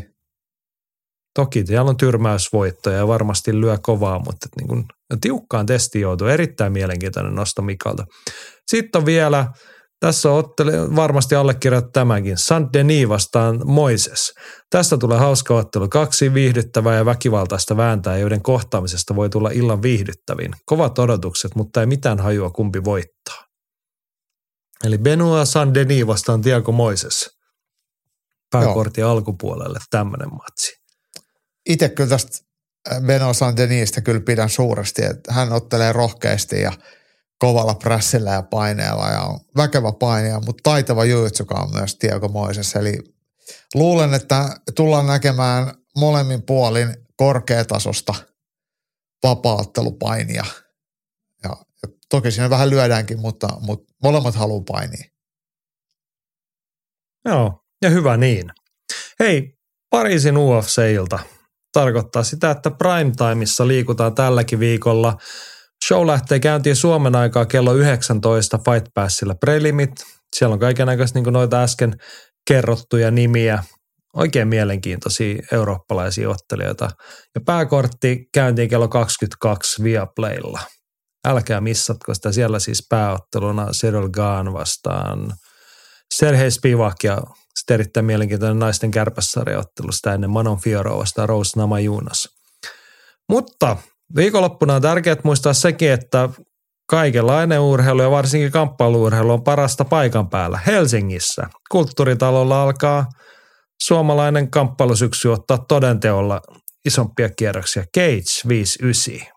Mehän ollaan menossa sinne, kun ne ei Pariisiin päästä. Niin se on melkein sama asia täältä Turusta kattoen. Ei kumpikaan Turun veronen ole, mutta jos se Pariisiin pääse, niin voihan sitä Helsingissä mennä käymään. Niin, ja sitten jostain RLtä tai Lidlin paistopisteeltä hakea pari croissanttia, niin se korvaa sitten sen. Niin. Ja sitten kotimatkalla pääsee kuitenkin Hesel syömään. Niin Joo, mutta hei Kultsalla, Keitsia, mitkä fiilikset? Ykkösestä kymppiin. Mun mielestä nyt on niin hyvä pääottelu, että, että, että, että mulla on itse asiassa aika odottavatkin fiilikset. Ja ää, me ollaan sitä äh, Keitsin semmoista niinku isojen pääotteluiden perään vähän huudeltu ja, ja haikailtu. Tai edes mut, sopusuhtaisten. Niin, niin, no, niin mutta nyt on sopusuhtainen, mutta, mutta nyt jotenkin ehkä tuntuu, että tämä Keitsin nykyinen sapluun alkaa vähän tuottaa tulosta, että, että kun nämä samat nuoret nousukkaat ottelee säännöllisesti, niin niiden ympärille alkaa kehkeytyä tarinaa, niin sitä alkaa itsekin seuraa sitten mielenkiinnolla ja – tosiaan pääottelussa, missä Ville Mankinen kohtaa tämän Puolan Dominik Gierowski, joka voitti edellisessä Keitsis pääottelussa Emil Kurhelan, niin, niin, niin tässä on jo heti semmoinen tarina, mikä on mulle jo myyty ja mua kiinnostaa se, niin, niin, niin, niin lauantai on kiva odottaa. Joo, tähän siis niinku tavallaan kirjoitti ja myi itse itsensä, että kun viime Keitsin pääottelu oli Kurhela Kierovski ja ehkä vastaan siis oli hyvä matchmaking. Ja silloinkin Kierovski voitti, voitti vakuuttavasti. Ja nyt kun reenikaverit Mankinen ja Kurhelaa samaa painoluokkaa, niin ja Keitsin isompia tulevaisuuden toivoja, niin tähän oli niin kuin no-brainer, jenkkiterveydet. Kyllä. Sinne vaan Puolan mies. Ja siis Dominik Kierovski oikeasti esiintyi hyvin siinä matsissa, niin häntä katsoo mielellään uudestaan. Ja itse ehkä pikkasen jäävinä Turun suunnasta katsoen, niin odotan kyllä kovasti Ville Mankisen esitystä, vaikka ei viimeksi ihan parasta tiskiä saatukaan. Miten se meni se Ma- Mankisen matsi? Oliko se tasuri vai kummotti se, se ta, Eikö se ollut niin, että se oli tasuri se Mankisen ottelu? Se, sehän oli, oli tota... Joo, samassa illassa, kun niin. oli 0-3 fight millä pikkasen hankalaa, niin Kurhella hävisi ja Mankin otti Kier Harveyta vastaan – hajaääni ratkaisemattoman siinä matsissa. Joo. Äh, ei ollut huono oli... matsi, mutta Mankinen ei ollut parhaimmillaan siinä. Sitten annetaan toki, olisi Harvey taisi olla Scotti, niin hän esiintyy kyllä edukseen myös. Joo, just näin. Ja oliko se niin, että Haavikin tuli jotenkin paikkaan tai jonkun muun tilalle? Mä en muista miten no ainakin se, se vaihtui alkuperäisestä niin, mun niin. mielestä se vastustaja siinä kohtaa. Mutta mennään tähän tulevaan lauantai. Tämä on siis Gates 59 pääottelu. Ville Mankinen, Dominik Kierovski. Mitä sä odotat? Mä luulen, että, että, että aika semmoista aggressiivista otetta Mankiselta ja haluu painia Gierovskin suohva. Gierovski oli painissa, pääsi yllättämään Kurhelan, mutta se vaan johtui siitä, että se löi eikä kurhelaa, että potka se löi kurhelaa sille, että se oli vähän kassalla ja pääsi sit hyödyntämään sitä painia. Mankisen ja kurhelan tyylit on kaukana toisistaan, vaikka ne on, on treenikavereita, niin, niin Mankin on enemmän vähän tämmöinen niin traktoriottelija ja kurhela on vähän tämmöinen reaktiivisempi. Öö, mitä nyt voisi niin elää siinä ottelussa vähän, vähän ilman isompaa strategiaa, niin, niin, niin se, jos Mankinen lähtee silleen grindaa tai niin se on varmaan se paras lääke ja on aktiivinen ja aloitteellinen kaikissa tilanteissa. Joo. Mä odotan nyt Mankiselta semmoista terävämpää esitystä, kun niin kuin oppia taas edelliseen nähden, että niistä läksyt. Nyt niin kuin pitää pystyä kolmessa erässä esittämään se oma parhaansa. Se ei aina tarkoita sitä all inia, vaan semmoinen oma paras perusesitys. Niin sitten me nähdään hyvä ottelu ja nähdään kyllä toivottavasti turkulaisvoitto siinä. Mankista on nähnyt aina välillä salilla, se reissaa täällä PK-seudullakin reenaamassa, mikä on tietenkin tosi, tosi kiva. Ja jotenkin näyttää, että Ville on ehkä urheilijana vähän sille puhjennut kukkaan, että, että se tekeminen on vapautunutta ja, ja semmoista. Ei nyt voi sanoa niin kuin helppoa, koska ei tekeminen koskaan ole helppoa, mutta silti, että että et alkaa olla kuin itsevarmuutta ja näyttää, että nauttii siitä, siitä niin, niin se lupaa hyvää. Joo. No, ei, ei sitä tarvitse sen enempää jaaritella. Me odotamme mielenkiinnolla illan pääottelua, pidämme sitä laadukkaana ja olemme paikan päällä sitä katsomassa. Käydään, niin, käydään läpi tuosta alaspäin ottelukorttia. Käydään, käydään. Öö, mä sanon tässä kohtaa, mä oon tehnyt jo, mä oon tehnyt tämän ennenkin tämän tavallaan oman testin itselleni, että kun mä pidän itseäni kohderyhmänä ja ihmisenä, jonka tulisi tietää näitä asioita. Ja oon tehnyt sen testin, että en ole aktiivisesti ottanut ennen käsikirjoitusvaihetta. Selvää, että missä mennään, mitä tehdään, niin aika ohueksi on jäänyt tietämys Keitsin kohdassa silleen, että olisi vaikka sosiaalisessa mediassa, saatikka sitten niinku tiedonantojen kautta itselleen kaataantunut tietoa, niin tässähän tulee kaikenlaista ihan uutta tietoa vastaan. Ja tosiaan niin kuin se, että miksi teen tämmöistä, niin mä jotenkin ajattelin, että olisi hyvä, jos Keitsi saisi kohderyhmälleen tällaisia asioita tietoon, että kuka heidän tapahtumissa vaikka ottelee, mitä siellä on tapahtunut. Mutta oliko näin? Meillä oli tämmöistä virallista ennakkotietoa, sen tyyppistä juttua, että Markus Rytöhonka ei ottele. No siis näin mä oon käsittänyt, että Rytöhonka on, on loukannut jalkansa. Mut, mut, mutta tota, nyt nauhoitushetkellä niin Keitsin pääperkeleelle One Silveralle laitoin vielä viesti, mutta on ei, ei ole viestiä nähnyt eikä ole vastannut, että pitääkö tämä paikkansa. Mut, mut, No, mut, mut, Jos ollaan väärässä, niin pahoittelemme sitä, mutta meillä on nyt sellainen, sellainen tietämys tai haisot Markus Rytöhonga ja Vlad Bragarenkon ottelu ei toteutuisi suomalaisen osalta, niin ehkä me ei siihen mennä sitten sen enempää. Joo, Mutta sitä ennen on sitten Höyhensarjassa edellisessä Keitsin pääottelussa nähty Emil Kurhela häntä vastaan Georgiasta Peyman Hajiev. No, tässä nyt kiinnostaa ihan suoraan se, että miten Kurhela on saanut lelut kerättyä ja millainen, millainen esitys. Häntä, häntä vastaan tuleva georgialainen taitaa olla aika vahvasti tuommoinen pystyottelijatyyppinen ukko. Joo, on siellä muutama lopetuskin, mutta kyllä hän on enemmän tappelia sitten ja pystyottelija. Ja, ja potkii ja lyö reippaasti. Mm. Kurhellahan otteli Gierovskiin vastaan hyvin ekan erän, mutta mut, mut yksi erä kolmesta erästä ei riitä. Sitten jos menee huo, yhtäkkiä homma kääntyy, niin sitten kääntyy. Mut, mut, mutta tota, Kurhalla on sen verran pitkä amatööritausta ja sielläkin tullut tietenkin tappioita varmasti. Et en, en usko, että toi Gierovski-tappio sen, sen suuremmin hänen kelkkaansa ää, pään sisällä tai oma itseluottamuksen niin paljon on, on vaikuttanut. Et, et va- varmaan ihan perus kurhella tullaan näkemään ja mä veikkaisin, että et, et, et kurhellakin hakee, ei tiedä, mutta veikkaisin, että et, et ehkä painin kautta sitten voittoa tässä ottelussa haetaan. Joo.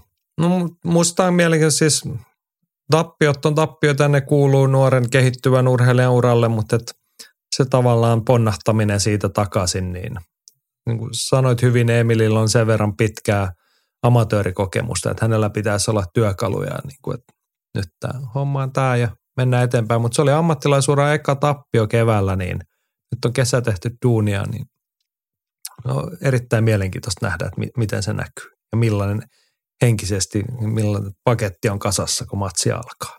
Just näin. Kiinnostavaa nähdä. Sitä ennen on kans nimi, joka on kiinnostava nähdä pitkästä aikaa. Mikko Ahmala vastaan Puolan Rafal Blahuutta. Onko Kyllä näin, että on taas od- odoteltu. Ja, siis Ahmalahan otteli viime keväänä, eikö näin ollut? Ja, ja tota, nyt on kymmenen vuotta he keitsessä Ahmala on täynnä. Joo, Hän no totta siis Ahmalahan, 2013. ot, joo, ja Ahmalahan siis otteli helmikuussa jo. Mä muistin, että se olisi ollut viime vuoden puolella tämä Donofrio voitto. Mutta nyt on tota, viime vuodelta yksi voitto, tältä vuodelta yksi voitto. Pikkasen harvakselta tuossa oli Mikolla oli se parin kolmen vuoden tauko sitten ennen näitä kahta matsia. Mutta nyt on paluun jälkeen kaksi ottelua, kaksi voittoa, niin siellä on myös semmoista nuoren miehen kypsymistä nähty. Nämä on ollut ihan hyviä esityksiä, mitkä hän on ottanut. Joo, semmoista, no Ahmalhan on ihan, siis se on niin pöliä poika kuin vaan kukaan voi olla. Siis hän, hän käyttää itse tätä termiä. Et, niin, niin, nyt siinä on tullut sitten vähän, niin kuin sanoit, ehkä kypsymystä ja itseluottamusta. Ei ihan vaan mene sekoiluksi semmoiseksi se, huitomiseksi ja matsin väkisin lopettamisen yrittämiseksi niin helposti, niin, niin, niin se on kyllä ihan, ihan näkynyt sitten ja tuonut voittojakin, että et, et ehkä tämä kypsyminen on tehnyt Meiniakillekin hyvää. Vastustaja Puolan mies on täysin merkityksetön, niin 11-10 listalla toki kokenut, mutta, mutta, mutta tyyli edelliseen kymmenen matsiin niin kaksi voittoa ja loput tappioita, niin ei se nyt aina odottaa mitään, mitään semmoista hirveän isoa, isoa äh, haastetta, mutta mut kiva, että aamulla ottelee ja nyt nähdään, että miten kesäreinit on maistunut ja äh, aina mulle tulee hyvä mieli, kun aamulla tulee häkki ja siellä rupeaa Mötley Crue pauhaamaan, niin kyllä se, se on semmoinen, mistä minä pidän.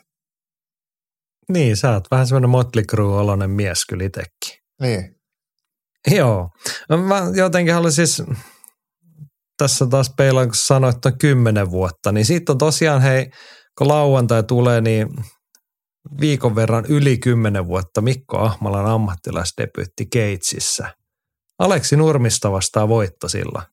Kyllä. Aika kauas ollaan tultu tuosta Gates 23 tapahtumasta ja Mikon uraan on mahtunut kaiken näköistä. On niin kuin nousua ja laskua ja edestakaisin mennyt ja rekordi ei ole mitenkään niin kuin ihmeellinen silleen. Mutta niin kuin siinäkin kiva nyt taas nähdä sitä kypsymistä ja kasvua. Et oikeasti on hyvä muistaa, että kun hän on aloittanut Keitsissä ammattilaisuransa, hän on ollut 21-vuotias. No, siitä voidaan puhua, että oliko kypsä ja valmis siihen, mutta sitten on opeteltu sillä tiellä näitä asioita ja pidetty taukoa ja vedetty happea ja tehty elämässä muuta. Mutta nyt ollaan kymmenes vuodessa päästy tällaiseen pisteeseen, niin on se, kun on sen kymmenen vuotta sitä tarinaa etäältä kattelun, niin kiinnostavaa nähdä taas. Joo, eteenpäin. Keitsin ottelukortilta, jos otetaan täältä heidän viralliselta sivultaan, niin seuraavana alaspäin tullessa ihan mielenkiintoinen taas. Kirill Andreev, Suomen Turku vastaa SPG Irlanti, sieltä löytyy romanialainen Marian Matei.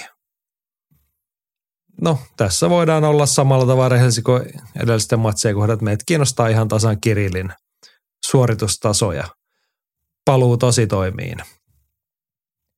Niin siellä oli joku loukkaantuminen alla. Viimeksi kärsittiin tappia ja jotain, jotain piti kuntouttaa sen jälkeen, että tuli vähän pidempi tauko, eikö se ollut niin? Joo, miten tuli helmi, hän... helmikuussa hän, hän kärsi tappion sille All-Starin kundille. Artus Osolinsille silloin, sekin oli värikäs matsi ja Osolins jätti positiivisen jäljen mutta ei ollut ihan parasta – Andre vähän kolisi liikaa oman päätyä ja sitten ei hommat enää sujunutkaan. Mutta sitä ennen hän oli toi lupauksia herättänyt neljän ottelun voittoputki viime vuodelta. Ja nyt sitten tuli tappio ja vähän takaisin, kun hän on, hän on Gates-sopimusottelija, eikö vaan? Näin mä oon ymmärtänyt. Useamman matsin sopimuksen tehnyt, niin nyt on kiva nähdä mitä viimeinen puoli vuotta, että toki siellä on sitten varmaan paranneltu vaivoja, mutta onko saatu jotain uutta tuohon peliin, niin se on nyt ihan puhtaasti se asia, mikä tässä ottelussa kiinnostaa. Sanotaan vähän vielä kirjallisesti, että hän otteli vuonna 2022 viidesti ammattilaisena. Niin, niin se on mun mielestä ihan todella merkittävä. Neljä voittoa, yksi tappi oli vuoden 2022 saldo. Eli toivon mukaan Kirill pystyy jatkamaan nyt tästä ottelusta taas tiivistä ottelutahtia ja ottaa säännöllisesti sitten seuraavaa 12 kuukautta ja taas viisi matsia. Joo, taisimme vuosikatsauksessa jakaa jonkun kunniamaininnan tuosta työn sankarille. Et nyt tietty, kun on yhteen organisaatio itse sitonut, niin se ja loukkaantumista, niin ei sitä viiteen pääse millään. Mutta jos nyt ottaa sitä ja pystyisi ottaa loppuvuodessa toisen keitsillä, niin kolme on sitten jo Suomen mittapuulla aika hyvä saavutus sekin. Kyllä. Joo, mutta onnistumista tietenkin toivotaan tähän ensimmäisenä. Sitä ennen ottelukortilla Norjan Jon Vedle Furuheim, joka on siis norjalaisuudesta huolimatta Keitsin sopimusottelijoita. Hän kohtaa Ruotsista saapuvan Nigerian miehen Vasi Adeshinan. Niin. Ihan sama. Ihan sama. Joo, mä veikkaan, että norjalainen voittaa painimalla ja ei se, jossain kohtaa me ehkä innostumme hänestä tai sitten emme innostu, mutta tota, Tsemppiä hänellekin. Joo, ja siis äh, me ollaan monesti tästä aiheesta puhuttu silleen, että, että jos Gates nostaisi profiilia tämmöisenä tai, tai suuntaa tämmöisenä skandinaavisena organisaationa, niin se olisi tosi siistiä. Mutta norjalainen ja ruotsalainen ottelemassa Suomessa, niin se ei silleen suomalaista yleisöä kiinnosta ollenkaan. Mutta jos Furuheim ottelisi vaikka Mankista vastaan ja Adesin ja ottaisi äh, sitten Kurhelaa vastaan, niin sitten kiinnostaisi ihan sikana. Joo, paitsi että nämä on 77 kiloa siinä ukot, mutta tota, Ei joo, ymmär, ymmärrän. Ja, Kuusi vitosia. eikö anteeksi, mulla on jo tässä seuraava matsi. Joo. sori, sori. Joo, mutta et, joo, toi on ihan pointti. Mutta se ei ehkä se toden, mutta et jos siihen pohjois-eurooppalaiseen suuntaan mennään, niin sitten niitä saa olla enemmän ottelijat. Sitten jätetään ne moldovalaiset ja georgialaiset ottamatta. Ja Niin, niitä just näin. ruotsalaisia, norjalaisia, tanskalaisia. Ja sitten pitää vaikka Furuhaimin ottaa näitä suomeukkoja vastaan. Sitten Niin. rupeaa kiinnostaa. Sitten, sitten alkaa kiinnostaa. Kyllä, kyllä. Sitä lisää, mutta siis mä olin jo hyppäämässä välisarjan sen takia, olin scrollannut eteenpäin, katsoin vaan lukemaan, mutta tuossa välisarjan painolukema ympärillähän lukee eri nimet. Seuraavana matta tätä ennen matsina Tampereelta Niko Aikonen ja häntä vastaan Italiassa saapuu Adrian Murug. Murug taisi olla kans niin kuin syntyperältään jostain, oliko Moldovasta vai mistä päin mahto, mutta tota, Näin mäkin muistelin. Ää, Aikonenhan on siis Joensuusta ja vähän kohtasi Murugin edellisessä ammattilaisottelussa ammattilaisdebyytissään ja silloinhan ottelusta tuli ratkaisematon ja nyt sitten Aikonen hakee revanssia tai ää, lopullista päätöstä tällä kilpakumppanuudella ja Murughan vähän mui- muistutti Nate Diazin ottelutyyliltään. Aikonen ehkä vähän pööpöili itse sen ottelun aikana sen verran, että hänellä kyllä oli kaikki aseet voittaa, mutta, mutta ehkä se kokemattomuus siinä sitten vähän näkyy ja matsi päättyi sitten ratkaisemattomaan, mutta nyt pistetään sitten homma pakettiin ja sitten mennään eteenpäin. Niin, siis ratkaisemahan on tavallaan niin kuin peruste uusintaottelulle aina, mutta mä mietin, että oliko se edellinen kohtaaminen nyt sellainen, että niin kuin herätti Murug nyt sellaisia tuntemuksia helsinkiläisyleisössä, että totta kai sinne vaan takaisin, vai oliko se enemmän sitä, että se oli ratkaisematta sen takia, että Niko Aikonen ei ihan onnistunut tekemisissään? Että niin kuin kutsuiko se nyt tätä uusintaottelua puoleensa se eka kolme eräinen? Ottelu oli musta kyllä ihan viihdyttävä, ei se ollut mitään vikaa, mutta kyllä mulla jäi niinku, mu, mun mielestä Aikosella jäi vähän kutipiippuun, että et, et ehkä se nyt halutaan sitten pistää, pistää pakettiin, va, tämä matsi pakettiin ja voittona pöytäkirjoihin. Niin, no se on tietenkin sitten, toi on meidän odotusarvo lauantaille Niko, että make it happen. Sitä ennen ottelukortilla miesten kevyttä raskassarjaa, isoja ukkoja tömistelemässä. Porin ylpeys Riku Urholin kohtaa Delmar Silvan, joka edustaa, hän on prassi, mutta edustaa Bruno Carvalho-tiimiä.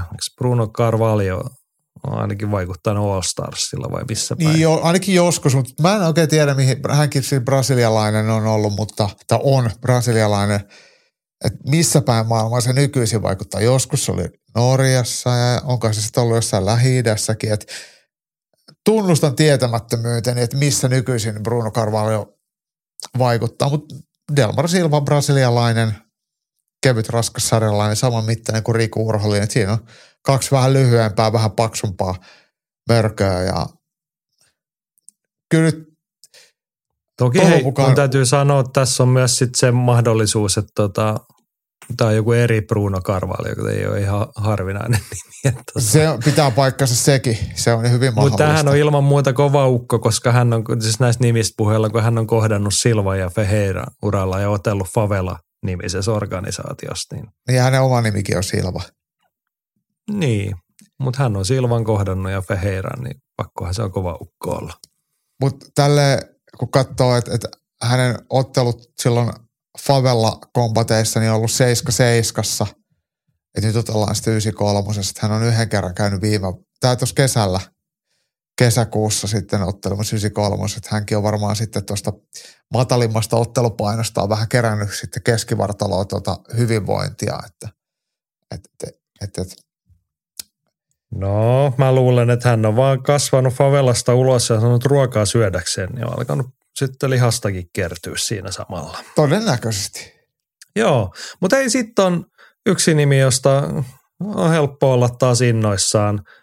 Siellähän Suomen Turusta Hamadara ottaa ruotsalaisvasta Abdurrahman Nasruddinovia vastaan, joka nimestään huolimatta saapuu All Stars Training Centeriltä Dagestanin kautta.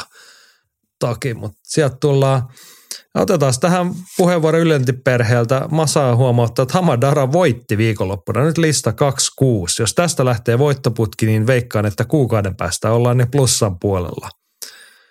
Niin, Hamadara kävi, jos on nyt vieras tulossa All Stars Training Centeriltä, niin hän kävi siellä All Stars Fight Nightissa viime viikonloppuna. Ja otti ammattilaisuudensa toisen voiton komeasti takakuristuksella. Ja taidettiin viime viikon jaksossa sitä toivoa, että nyt se olisi nuorelle miehelle onnistumista, kun siellä t- täällä käydään taistelemassa tosi tiivistä tahtia, niin ettei se aina pääty siihen punaiseen täplään, mutta nyt olisi sitten, mä veikkaan, että olisi noista painihaastetta tarjolla. Joo, niin mäkin luulen. Varmaan Nasudinov on tota, no, aika aktiivinen, tulee olemaan varmaan niin ottelutempon saralta, mutta mut Hamadara on kyllä semmoinen mustekala ja lonkeromies, että et, et varmasti hänellä on rahkeet kaivaa tästäkin voittaja. Mä kyllä dikkaan Hamasta. Se on hieno mies ja rohkea ottelija ja vaikka on tullut tappioita, niin ne ei ole mennyt silleen ihon alle. Eikä hän ole aina ota, ota mitään niin turpasaunaa. Vähän pisteillä, mutta osaa pitää itsestään huolen. Joo. Ja todetaan Masan kommentissa vielä loppukannattina, että ei toi oli ihan vähäinen suoritus hakea Tukholmasta voitto, koska Masan äh, vuositilasto kertoo, että Fin MMA-lista ulkomailla nyt, siis tältä vuodelta on kuusi voittoa, 14 tappiota. Ei mm. liian moni, jos suomalaisista tänään nyt ensimmäiseen puolikkaaseen vuoteen käynyt voittoja sieltä hakemassa, niin hyvä näin. Siitä jatketaan. Ensi viikolla saadaan toivottavasti Masalta sitten uusi tilastokatsaus, kun on noin Keitsin matsit tuohon, että miltä näyttää suomalaisten ammattilaisottelijoiden Finnammaa vuosi kokonaisuudessaan. Hamadara taitaa aloittaa Keitsin sen niin kuin varsinaisen ammattilaisosuuden.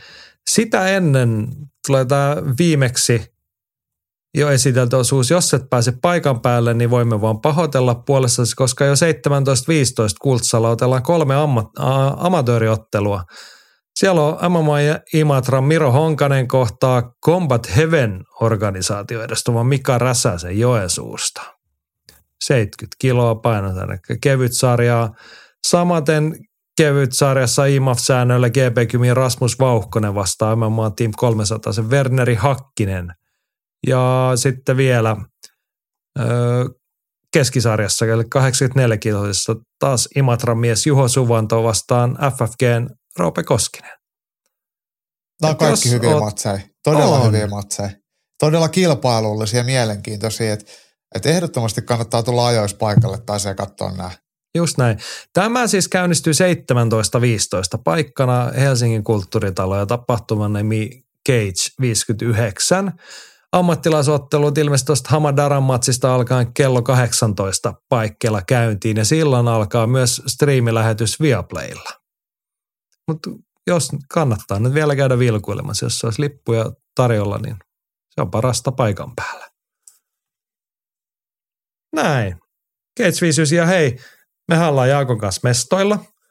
Jaakko ottaa Jannenkin vielä kylkeen ja kamerat ja kuvailla siellä. Mutta jos ukko, ukkoja siellä näkyy jossain muualla kuin vessajonossa, niin tulkaa jutella. Tai siis vessajonossakin on hyvä jutella, mutta jos siellä vessassa sit saa rauhassa olla, niin on kaikki hyvin tulkaa nykimään hihasta, älkää lyökö naamaa rillipäätä, mutta mielellään jutellaan. Eks vaan? Totta kai, totta kai. Ja sieltä sitten ylilöintistudioon tietenkin kaikenlaista kamaa varmaan pusketaan. Näin Joo. tehdään. Lauantaina kello 18 alkaa Viaplaylla Cage 59 Helsingistä, 45 minuuttia aikaisemmin jo paikan päällä siellä kolme amatöörimatsia – ja sitten samaan aikaan päällekkäin lauantaina kello 19 Fight Passilla lähtee Pariisin UFC-ilta käyntiin ja sitten siinä paikkeilla, kun Keitsi alkaa olla paketissa kello 22, niin Viaplaylla UFC-pääkortti Pariisista siellä päätähtinä Cyril Gane Sergei Spivak. Tällaista tulevana viikonloppuna, mutta ei tässä vielä kaikki, kun löydän tota kupongit. Ja vapauttelusaralla mun täytyy nyt, nyt mä niin totean semmoisen No tämä on niin tavallaan syvä pettymys, mutta sitten ihan pieni. Kun emme, siis paljon odotan Hirvosen Matilta ja paljon saan, mutta nyt, täytyy, että nyt on mennyt Masaltakin asia ohi, jonka mä olisin niin odottanut, että hän olisi todennut, että lauantaina otellaan Fight Night Championship 12. Se otellaan Pulassa Kroatiassa ja se nyt ei sinänsä kuulosta kauhean ihmeelliseltä, mutta ottelupaikkana on Kolosseum.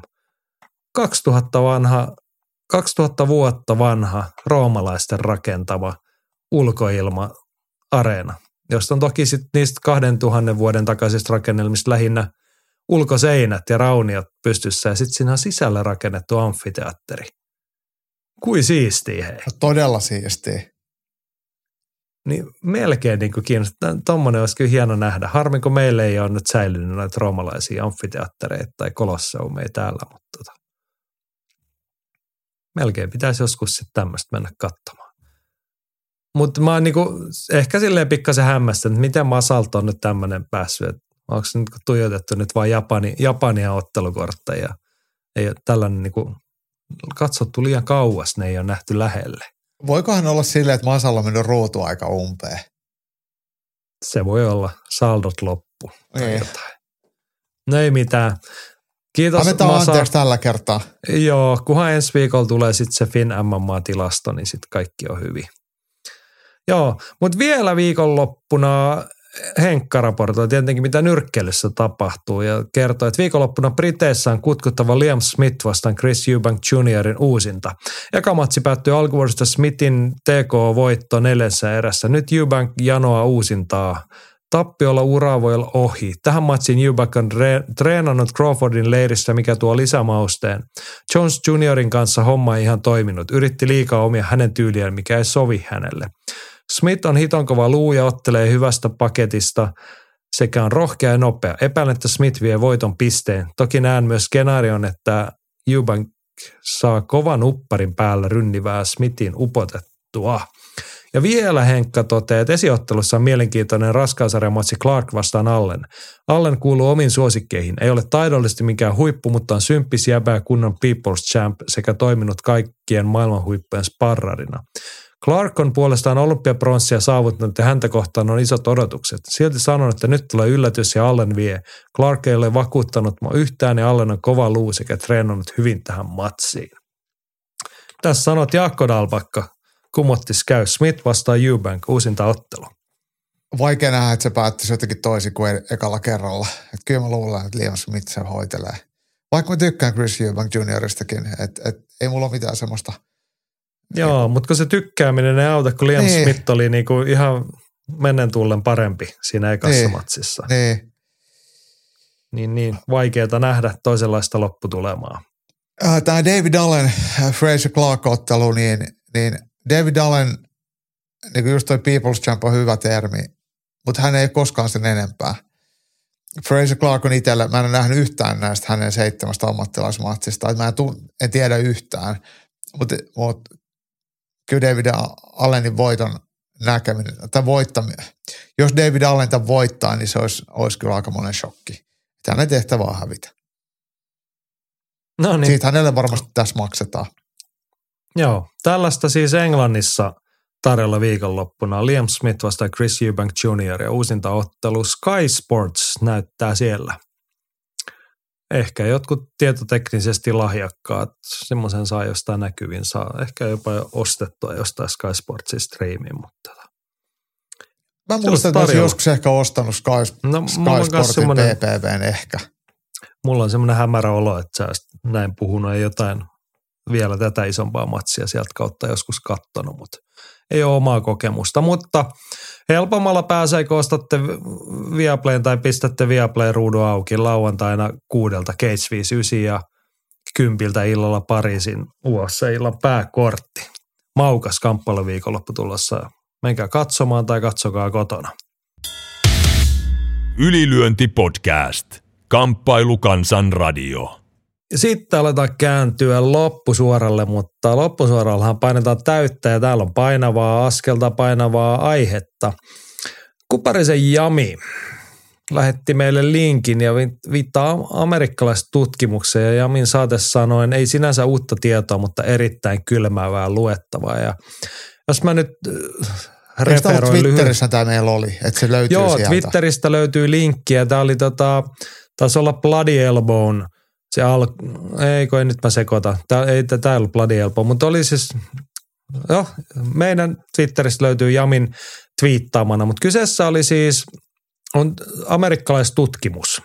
Siinä on tutkittu 152 alle 30-vuotiaana kuollutta kontaktilajien urheilijaa. Siis menehtyneitä urheilijoita on tutkittu ruumiin avauksen ja aivotutkimuksen keinoin. Ja se kylmäävä lopputulos on siitä, että 41 prosentilta näistä urheilijoista löytyy jälkiä CTE-vammoista, eli peruuttamattomasta aivovammasta, joka kaiken näköisistä kolhuista syntyy. Se on kyllä oikeasti hurja lukema. Joo, ja kerropa se verrokki, verrokki sitten normiväestöä. Joo, siis sanon ensin niin kuin pienenä disclaimerin, että tämä on tavallaan niin kuin, kun siis se CT on siitä hankala asia, että sitä ei niin kuin nykytaidon pystytä analysoimaan eikä diagnosoimaan elävältä ihmiseltä. Että sitten niinku voidaan ruumiavauksella sahata pää auki ja katsoa, että täällä on aivoissa tämä, näin. Niin nämä 152 urheilijaa oli sellaisia, jotka ovat joka itse, itse omasta tahdostaan tai läheistensä tahdosta on sitten se keho on testamentattu tutkimuskäyttöön ja saatu. Niin mä, mun perstuntumaan se, että tämä vaikuttaa siihen, että se on pikkasen painottunut niin kuin va- siihen suuntaan valikoitunut ryhmä – että varsinkin vaikka omaisilla tai ehkä urheilulla itsessäänkin eläessään ollut sitten ajatus siitä, niin että haluaa tätä asiaa tutkia ja se saattaa olla niin siihen liittyvää. Mutta 41 prosenttia on silti ihan valtava lukema. Ja jossain tuossa tota asiaa tuossa lueskelin, niin taisi olla siinä Twitterissä joku asian esiin nostanut, oli pistänyt siihen niin verrokkolukemaan, että niin perusväestössä ilmeisesti Amerikassa, niin CTE on diagnosoitu tai löydetty kuudelta prosentilta väestöstä. Niin. Siinä, niin kuin Jami sanoi, niin ei yllätä, ei millään tapaa uusi asia, mutta silti ihan niin kuin on toi karmea toi lukema. Ja siis täsmennetään vielä, siis puhutaan kontaktilajista. Nämä ei ollut edes siis kamppailuurheilijoita pääosin. Sieltä taisi olla jokunen painia mukana, mutta isommilta osin jenkkifutareita, jääkiekkoilijoita, muita lajeja. 152 urheilijaa, 41 prosenttia. Et kertoo tietty, että hurjaa ne on ne kolhut niissä muissakin kontaktilajeissa, mutta ei se mitään hirveän lupaavaa kerro sen suhteen, että jos me kamppailuurheilusaralla puhutaan lajeista, jossa lyödään sitten aktiivisesti päähän. Jep. Niin, mitäs haluat sanoa tähän? Eikä tuohon oikein pysty sanoa mitään, että – noita numeroita, jos, tai siis en epäile yhtään tutkimuksen paikkansa pitävyyttä, en, enkä noita numeroita. Hu, hurjaa, hurjaa toimintaa se, ja kyllä jokainen, joka ei pidä päänsä hyvinvoinnista huolta, niin, niin, niin tietyllä lailla laiminlyö sitten näitä asioita. Et, et päähänlyöminen on vaarallista ja huumeiden käyttö on vaarallista ja dokaminen on vaarallista. Et kannattaa aina muistaa, mitä tekee. Että mikä se hinta millekin on. Niin. Ei Velat siis, tulee aina maksettavaksi. Joo, realiteetti on semmoinen, että ei, ei noissa muissa lajeissa eikä kamppailurheilussa ei päästä eroon siitä, että päävammoja tulee ja sitten tulee pysyviä päävammoja, jotka vaikuttaa ihmisten myöhempään elämään. Huonoimmillaan tietenkin se elämä loppuu sellaiseen – siitä, siitä ei päästä eroon, mutta kyllä olisi tärkeää, että jokainen ihan oikeasti tiedostaa tämän. Että välitti siitä tai ei, niin hyvä se on tietää. Kyllä. En, en mä oikein osaa tähän muuta sanoa, mutta jos se nyt ihan järkytä, mutta että niin kuin kamala toi lukema. No hei, mä sanon ainakin sellaisen asian, että mun mielestä ei kannata idolisoida mitään, mitään semmoista päällä torjumista ja semmoista saappaat jalas kuolemista. Että se ei ole se niinku, se ei välttämättä ole sen arvosta. Et, et, et, terveyttä kannattaa kuitenkin vaalia kaikissa tilanteissa. Niin, joo, vaikka mekin niinku siis toivoakseni kaikki ymmärrät, että puhutaan humorisesti Just Bleed-meiningistä ja kansasta joskus. Ja no, oli helppo suhtautua tunteikkaasti Korean zombiin eläköitymiseen. Siihen, mitä hän, siitä huolimatta, että hänet tyrmättiin, lyötiin pihalle, mutta et, eihän siinä tavassa, millä vaikka hän on uransa luonut, niin siinä ei hirveästi ole mitään ihannoitavaa. Muuta kuin se, että hän on tarjonnut niin kuin showta meille prizefightingin ytimen hengessä. Niin ehkä, pitää... ehkä meidän yleisönäkin olisi hyvä muistaa se niin kuin sen viihteen hinta, että mitä ne ihmiset meille tarjoaa. Niin mä olin just sanomassa, että, että, että, että se on oikeasti isompi se hinta, mit, mitä me katsotaan, että ehkä tajutaan, että mitä, mitä se maksaa se niin. Me ei ehkä haluta tajuta sitä. Mä ihan suoraan tunnustan, että sitä ei aina ihan halua ajatella ja joskus sitä tulee innostuneeksi. Niistä onhan ne voi olla viihdyttäviä, hienoja ikimuistoisia matseja, kun oikein lyödään ukkoa tai akkaa, mutta tota, silloin ei, tu, ei ehkä tee mieli ajatella sitä, että no mitäs tästä, mikä tämän hinta sitten on lopulta. Niin. Eikä puhuta nyt Viaplayn kuukausihinnasta. Joo. No, jatketaan keskustelua, jos on painavia puheenvuoroja tällaiseen jatkossa, mutta tota, mennään toiseen. Nyt tulee se, oli Samuli oli laittanut meille Bloody Elbow linkin – tai ei, se, ollut, se linkki ei ollut Bloody Elbow, mutta sieltä mentiin siihen alkuperäiselle. Mä ymmärsin, että Bloody Elbow oli tämän asian ekana nostanut esiin. Se juttu käsitteli sitä uusia, siitä on viime aikoina enemmänkin puhetta, että UFC on uusinut heidän ottelijasopimuksia ja niitä, niin kuin ne ehdot ei ole varsinaisesti niin ollut työntekijöitä ja alihankkijoita edullisempaan asemaan nostavia, vai vähän toisen suuntaisia. Ja nyt tämän jutun pointti oli siinä, että niitä uusissa sopimuksissa vaikuttaa olevan myös ehto, joka on sen tyyppinen, että UFC ottaa urheilijalta siivun myös muista UFCn ulkopuolisista tuloista. Mä en nyt suoraan jaksanut, se oli jotenkin niin synkkä, että jaksanut että miten se voi olla määritelty. Että millä, että onko se niin jotenkin siihen urheilijapersoonaan ja tämmöiseen niin julkisuusarvoon liittyvää hyödyntämistä. Sellaista voiko ne niin kuin ihan kaikkeen liittyä, mutta se kuulosti ihan uskomattomalta. Ja Samulikin vähän epäuskoisena toteaa, että Luulisi, että vapauden ihmemaassa olisi myös elinkeinon vapaus. On mel- melkoisen veristä ripulikakkaa taas tuo UFCn touhu. Ja Arni Koivu Jan kommentoi siellä, että onhan siellä se vapaus, siis, että kaikki saa tehdä omalta kantiltaan niin huonoja soppareita kuin vaan voi. Mutta siis ihan uskomattomalta kuulostaa. Joo, siis to, to, toi, joo, se kuulostaa munkin mielestä vähän, vähän mäkään en niinku löyt, löytänyt tota, mitä se niinku menee niinku pykäliin, mutta mut jos, jos sä tuossa se ottelija, niin, niin sä et voi kolmannen osapuolen, jos otetaan vaikka Makvan Amerikaan, niin se ei voi esiintyä UFC-ottelijana vaikka Sokoksen mainoksessa – et, et Sokos joutuu sitten UFClle siitä velottamaan tai ostamaan tai sopimaan miten ikinä sen, että et, et UFC saa siinä näkyä. Mutta mut, mut sitten taas, että jos Makvan Amerikaani vaikka kun on ollut Sokoksen mallina, eikä siellä missään mainita mitään UFCtä, niin se tuntuisi hur, hurjalle, että Makvan joutuisi maksaa jotain provikkaa jonkun kolmannen osapuolen maksamasta ää, mainos kampanjasta sitten UFClle. Mutta sitten jos se onkin tällainen tilanne, kun puhutaan vaikka, että vaikka Monster Energy, joka on, on juominensa ollut pitkään UFC sponsorina ja niillähän on sitten joitain UFC-ottelijoita, joita he sponsoroivat sitten vielä niin kuin erikseen.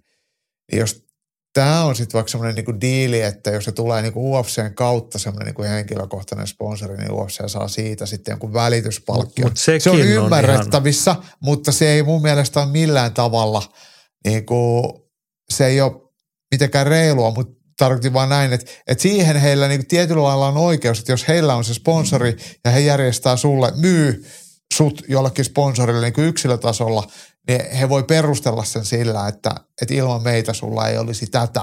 Että se no mun mielestä ei tätä. oikein sillekään, ja varsinkin kun tämä asetetaan niin kuin amerikkalaisen yhteiskunnan ja semmoisen äärimmäisen vapaan kapitalismin raameihin, niin toi kuulostaa ihan täysin käsittämättä, että se A, että näin on, ja B, että se voisi niin kuin kestää aikaa, jos tämmöisiä on johonkin nyt laitettu. Niin todella nyt tietysti en, en mä nyt hämmästy yhtään, että jos se niin kuin on ja pysyy siellä ja kukaan ei saa sanottua mitään se enempää. Äläkä väitä, että et, et, et mä olisin tuon kannalla, mä vaan niin pyörittelen näitä niin skenaarioita kyllä, sille, että mi, mi, mi, mitä se niin kuin mahdollisesti voisi olla. Joo, joo. Mutta kannattaa kaivaa, se oli Bloody Elbowssa. Siellä oli, oli toiselle sivustolle, Samuli laittanut sen linkin, mutta kannattaa Bloody Elbowsta kaivaa se, että siinä oli mun mielestä mielenkiintoinen laajempi näkökulma. Se oli julkaistu tuossa Sean O'Mallin mestaruuden jälkeen. Se niin kuin lähtökohta pointti siis olisi että miksi Sean O'Mallista ei koskaan voi tulla yhtä rikasta kuin Conor McGregorista, vaikka hänessä on niin kuin samanlaisia supertähdeaineksia. Siinä oli semmoisia niin maanläheisempiä piirteitä oli se, että, että vaikka Sean O'Malley on nyt huudellut Gervonta Davisin perään nyrkkeilyotteluun, niin se ei voi koskaan olla niin iso kuin se McGregor Mayweather, jossa tavallaan niin kuin kaikki palaset osu kohdalle ja kaikki teki ihan järjettömän tilin. Ja sitten oli tämä toinen osapuoli, että vaikka niin kuin, että kun Conor on tehnyt nyt niin kuin viinaa myymällä iso tiliä, niin jos Sean O'Malley nyt myssypäänä haluaa ruveta hashista myymään tai muuta kannabishommeleita, niin sitten siinä oli tämä näkökulma, että UFC vie siitäkin sivu. Niin se, se tuntuu hurjalle, että just, niin. et, et, et, et miten, Mut jotenkin, miten se on mahdollista. Tunnustan, että ei ihan hirveän pitkään tässä nyt ehtinyt tähän perehtyä ja sitten oli vaan se niin tyrmistys ehkä vielä sekoitti sitä asian ymmärtämistä siinä, mutta tota, jos tästä nyt on niin lisäinfoa jossain tai selviä, niin jatketaan keskustelua ja varsinkin korjataan, jos juttelemme nyt jotain ihan hölmöjä tässä kohtaa. Mutta hei, Konorista puheolle. No niin. Seppäsen Mikalla, tärkeää asiaa. Conor McGregor vastaa Michael Chandler on ilmeisesti UFC 296 pääottelun joulukuussa. Järjetöntä. Mitä kakkaa Dena keksii tähän, että on perusteltua laittaa viisi eräiseksi ja numerokortin pääotteluksi. Ja ennen kaikkea, ketä kiinnostaa? Paskaa, mutta katson silti. Toivottavasti ei ole PPV Suomessa. McKisenter, oliko me totta kai se on pääottelu. Conor McGregorin paluu on isointa, mitä voi olla. No se on isointa, mitä voi olla ja siinä on aika iso riski sille, että siitä joutuu maksamaan sitten Suomessakin jotain erikseen Kyllä. vielä. Kyllä. Joo, mutta on aika jännää, koska se oli aika selkeästi tuossa kesällä niin kuin todettu, että no nyt meni se päivämäärä, että jos Conor meinaisi olla puoli vuotta USADan testipoolissa, niin ei tänä vuonna tarvi otella. Mutta tota, tässä puhutaan nyt joulukuusta. UFC ei. 296, tämä on se niin kuin tuorein suunnitelma. Joo. Joo. Mutta mun ainoa näkökulma tähän matsiin on edelleen se, että mä suon Michael Chandlerille tämän, että hän saa sen elämänsä tilipäivän. Ja hän itse asiassa niinku tuffilla, tuffin kun tuossa katseli läpi tunnollisesti joka jakso, niin hän kyllä nosti osakkeitaan niinku persoonana ja coachina ja ihmisenä siinä. Että tota, hänelle se nyt soisi, että tämä toteutuisi. Ja toki me Suomi Conor McGregorille, hän on itse sen suuruutensa luonut ja tilipäivänsä ansainnut, niin mikä ettei. Niin kiva tietää, että mikä tässä tulee olemaan se, eh, jos se niin kuin toteutuu, että se on 296 tapahtumassa, eli se taitaa olla joulukuun 16, niin että mitä reikää tässä käytetään. Ja sitten tai jotta Conor saadaan siitä testijärjestelmästä läpi. Niin, sehän mutta, löytyy aivan varmasti se joku reikä löytyy sieltä. Niin, että koska sitten se kaikki, se pitäisi olla sitten kaikille sama sitten tulevaisuudessa, mutta, mutta tota, musta olisi oikeasti myös tosi mielenkiintoista tietää, että mitä kaikkea Conor on käyttänyt. Että minkälaisella lääkityksellä se on ollut. Et, et, ja, et, sehän ei var, varmasti ainakaan virallista kanavaa kautta tuu, selville, mutta mut minkälaiset myrkyt sillä on ollut koneessa? Mä veikkaan, että ne on ollut eri, eri kamaa kuin Robbella. En mä tiedä, musta tämä kuulostaa nyt ihan puhtaalta ajojahdilta taas, että hän on kuitenkin harjoitellut McGregor Fast-ohjelman mukaisesti, joka tuo ihan niin kuin mullistavia tuloksia, niin miksi hän niin. menet epäileen tollasta? En mä tiedä. Niin. Mä oon kateellinen. Niin niin, jotenkin tosi epäreilulta kuulostaa tällainen puhe. Mutta hei, Mikal on tärkeä pointti, että sehän ei riitä, että Conor ottelee ja vaikka se olisi viiseräinen, niin siihen täytyy jotain niinku uskottavuutta ja niinku panosta tuoda, eikö vaan siihen matsiin? Totta kai. Että ei Totta se voi kai. vaan olla niinku McGregor vastaan Chandler. Niin Mika on nyt avuliasti tehnyt meille listan. Flop kolme mahdolliset tittelit, joilla McGregor Chandleria mahdollisesti yritetään vakavasti otettavaksi UFC 296 päämatsiksi. Oletko valmis tähän listaan? Olen. Okei. Okay. Flop kolmosen siellä kolme. UFC Proper Champion titteli. Conorin Proper 12 Whisky sponsoroi uutta titteliä, josta pääsee ottelemaan vain hän ja joku random, kuka nyt sattuu haluamaan miljoonia. Proper Champion markkinoidaan niin sanottuna People's Champion meiningillä. Lopputulos Chandlerille maksetaan, että häviäisi. Okei. Okay. Kakkosena... Tämä oli oikeasti, hei, mun on pakko sanoa, niin. tämä oli oikeasti ihan hyvä tämä Proper Champ. Niin kuin. Joo. Ja ihan niin kuin mun on ihan helppo kuvitella, että niin. joku että joo, tämä on ihan hyvä idea, eiköhän me noin tehdä. Että. Joo, kakkosena kevyen sarjan interim-titteli. Kun Mahashev ja Oliveira ovat syksyllä otelleet toisiaan vastaan, UFC 296 tulee vähän liian nopeasti ja sen varjolla McGregor ja Chandler saadaan ottelemaan väliaikaisesta mestaruudesta. Ja sen viikon presseissä ja matsin jälkeen voi sitten taas huudella ties kelle tahansa, mitä tahansa. Mun mielestä tämä on paljon epäuskottavampaa, että niin kuin mentäisi edes, niin kuin, vaikka mä tykkään niistä interimvyöistä, mutta se on kuitenkin olevassa oleva käytäntö. Että musta toi kolmonen kuulostaa sieltä niin kuin paljon todennäköisemmät, että keksitään jotain ihan älytöntä. Joo, mutta mut siis ihan, siis mun mielestä Mikael on tässä, se on kyllä ihan miettinyt tätä, että se ei ihan silleen vedä hatusta, koska tämä on ihan mahdollinen skenaario. Joo, No varsinkin, tietty, jos Mahashev tai Oliver kumpi ikinä voittaa, että jos sattuu loukkaantumaan siinä matsissa ja toteaa, että mä en pystynyt muutamaan kuukauteen, niin todennäköisesti se mestaruus voidaan tietty viedä kokonaankin ja pistää se tuohon matsiin sitten niin. peliin. Niin. No joo, mutta sitten mikä on Flop kolmosen ykkös siellä on Anti Usada mestaruusvyö, niin sanottu kaikki aineet sallittu ja titteli. Conor pääsee näin ottelemaan jo joulukuussa ja samalla myös Chandler pääsee pumppaamaan itsensä täyteen aineita. Harvoin pääsee näkemään kahden lääkkeelle yliviritetyn urheilijan välistä kamppailua, mutta nyt pääsisi. Joo. Joo. Tuo on niin kuin American Boxingin UFC-tyyli. Niin, ne ei ole muuten ymmärtänyt vielä, että kannattaisi American Boxiin. Siis tossahan tulee se se ongelma, että kun Amerikan Yhdysvalloissa pitää jonkun komission alla otella, niin sitten toi niin noista perussäännöistä tinkiminen on, voi toisella olla vähän vaikeaa, että se aiheuttaa semmoista vaivaa. Toki toi onnistuisi aivan varmasti, mutta tota, ainakin Nevadassa saadaan kyllä läpi tai jossain Floridassa, mutta tota. Niin. Ja Joo. Nevadassa se taitaa ollakin. Niin. Mutta tarvittaessa iltamiin sit siirretään sinne, missä matsit saadaan järjestettyä. Totta kai. On Mikael on vielä bonuskin. Forge Stout mestaruus. Pelin nimi on selvä. Ennen ottelun alkua juotava Conorin Forge Stout olut ja sitten alkaa ottelu. Jokainen erätauko on poikkeuksellisesti kolmen minuutin pituinen, jonka aikana on juotava uusi Forge Stout tai tulee pistevähennyksiä.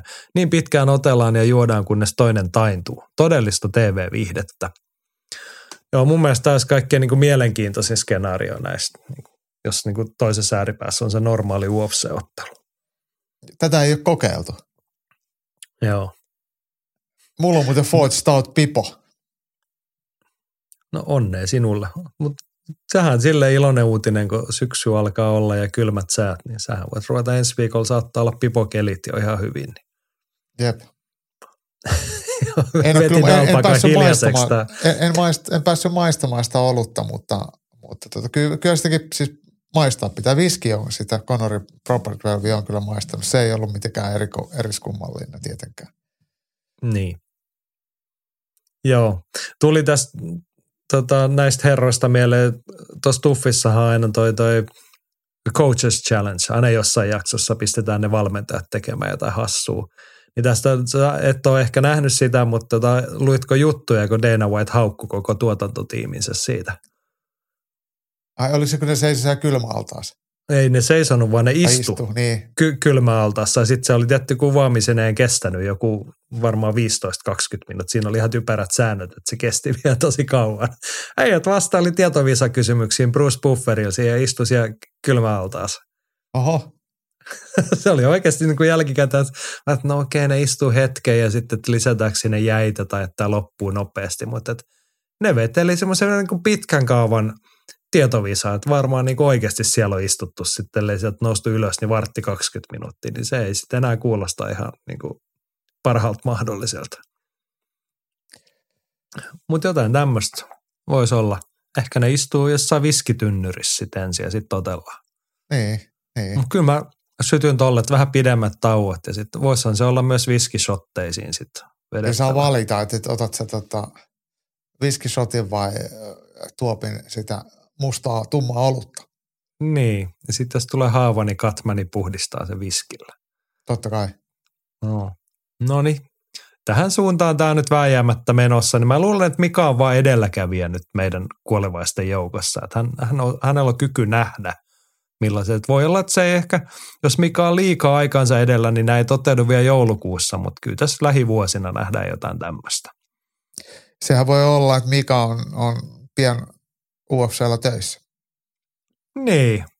Sitten me tullaan kyllä kyläilemään ainakin vieraaksi sinne, että ilmoittele sitten Mika, kun DNA on soitellut sulle, mutta et kyllähän tietenkin saa ylilöintipodcastista nämä kaikki ideat tietoonsa, niin en mä yhtään ihmettelisi, jos puhelin alkaa kohta soida. Me voitaisiin lähettää Dana Whiteille ylilöintipodcast paita. No pistetään se Mikan mukaan sitten, kun Niin. Mika lähtee Vegasiin maailmaa vallottamaan. Niin täytyy Mikal muistaa lähettää ne hänen omatkin ylilöintipaidat, mutta sitten pistää Deinan kokoa. Tota. Tuossa, mä sanon tässä nyt, jos oot kuulolla joku kyseli multa somessa, millä mä olin aikaisemmin luvannut näitä, että joo, pistetäänkö seuraava tilaus, niin on ehkä jäänyt vastaamatta siihen viestiin, mutta minäpä kokoan sen postituslistan niistä ylilöintipaidoista, kun tässä oikeasti kiireeltäni saan aikaiseksi. Yes. Meillä on yksi kontribuutio vielä jäljellä.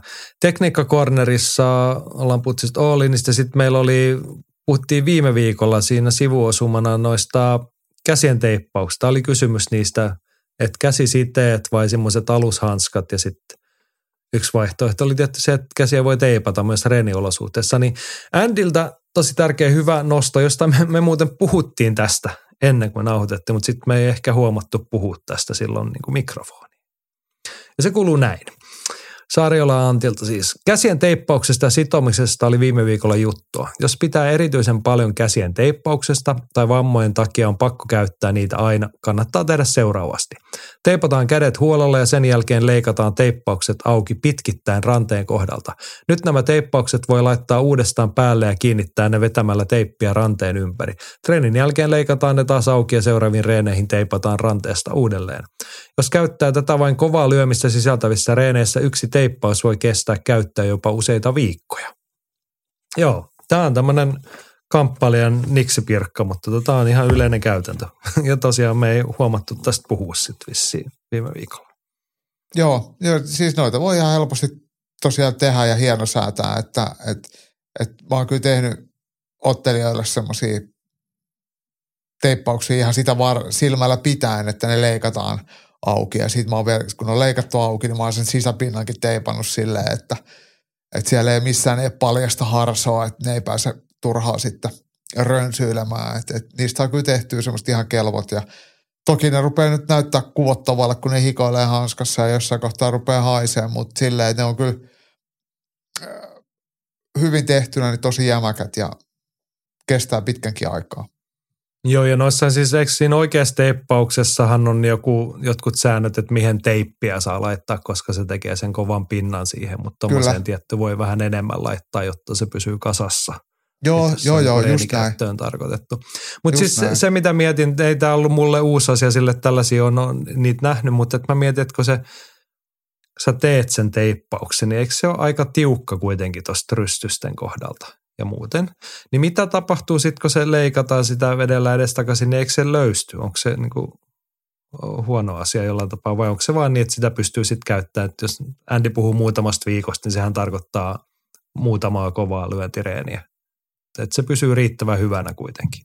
Kyllä se kestää, siis jos se teipataan hyvin ja te, niin kuin silmällä pitää sitä, että se voi leikkaa irti ja laittaa uudelleen käyttöön ja käyttää hyvää te- teippiä, se koko kämmen selkä on teipattu napakasti, niin ei se juuri äh, löysty. Tai se löystyy niin vähän, että sille ei ole silleen merkitystä. Ja, ja tota, sitten kun se leikataan auki, niin se leikataan vain sieltä ranteesta, niin, kuin niin sanotusti valtimon päältä, niin sille ei mitään merkitystä. Tai sillä on hyvin vähän merkitystä, merkitystä sit sinne niin kuin lähemmäs lyöntialuetta, että et, et se pysyy sitten suht tiukkana sitten uudelleen teippauksenkin jälkeen. No, mutta toivottavasti, jos joku ei tämmöistä ollut tullut huomioon tai niin kuin ajatelleeksi, niin ottakaa neuvosta vaaria. Jos se muuta niin kuin Jaakon näette, niin käskekää ottaa kamat mukaan, niin Jaakko tekee sen teippauksen teille. Niin. Vaan. Sä oot kuitenkin, siis ellei niin kuin tämä nyt on kaikilla tuttua sen, sinähän olet siis koulutettu Cutman myös.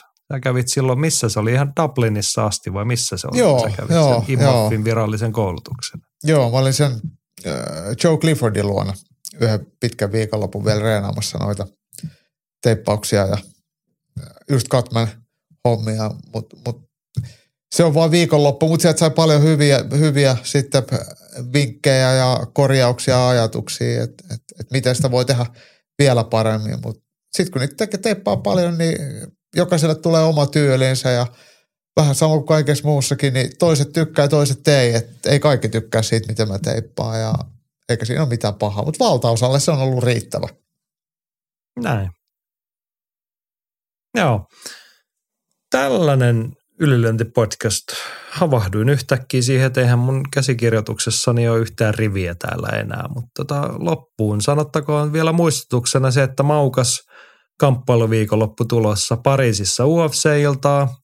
Sitä näkee primetimeen Viaplaylta kello 22 lauantaina ja sitä ennen kello 18 Viaplaylta tarttaa Cage 59 Helsingin kulttuuritalolta. Me ollaan Jaakon kanssa siellä paikan päällä. Sanon nyt vielä kerran, että olisi kiva jutella, jos ylilöintiperhettä siellä näkyy, niin pistäkää viestiä tai huudelkaa perään ja huitakaa, että jos mekin nähdään. Ja jos ei muuta, niin sitten Keitsin jälkeen ylilöintistudio pukkaa varmaan tunnelmia sieltä videon muodossa ja ensi viikolla uutta podcastia tietenkin taas siellä jälkitunnelmia lisää. Sitä odotellessa niin kiitokset, kun olette olleet kolmisen tuntia matkassamme toivottavasti kokonaan ja muistakaa pitää itsestänne ja toisistanne huolta.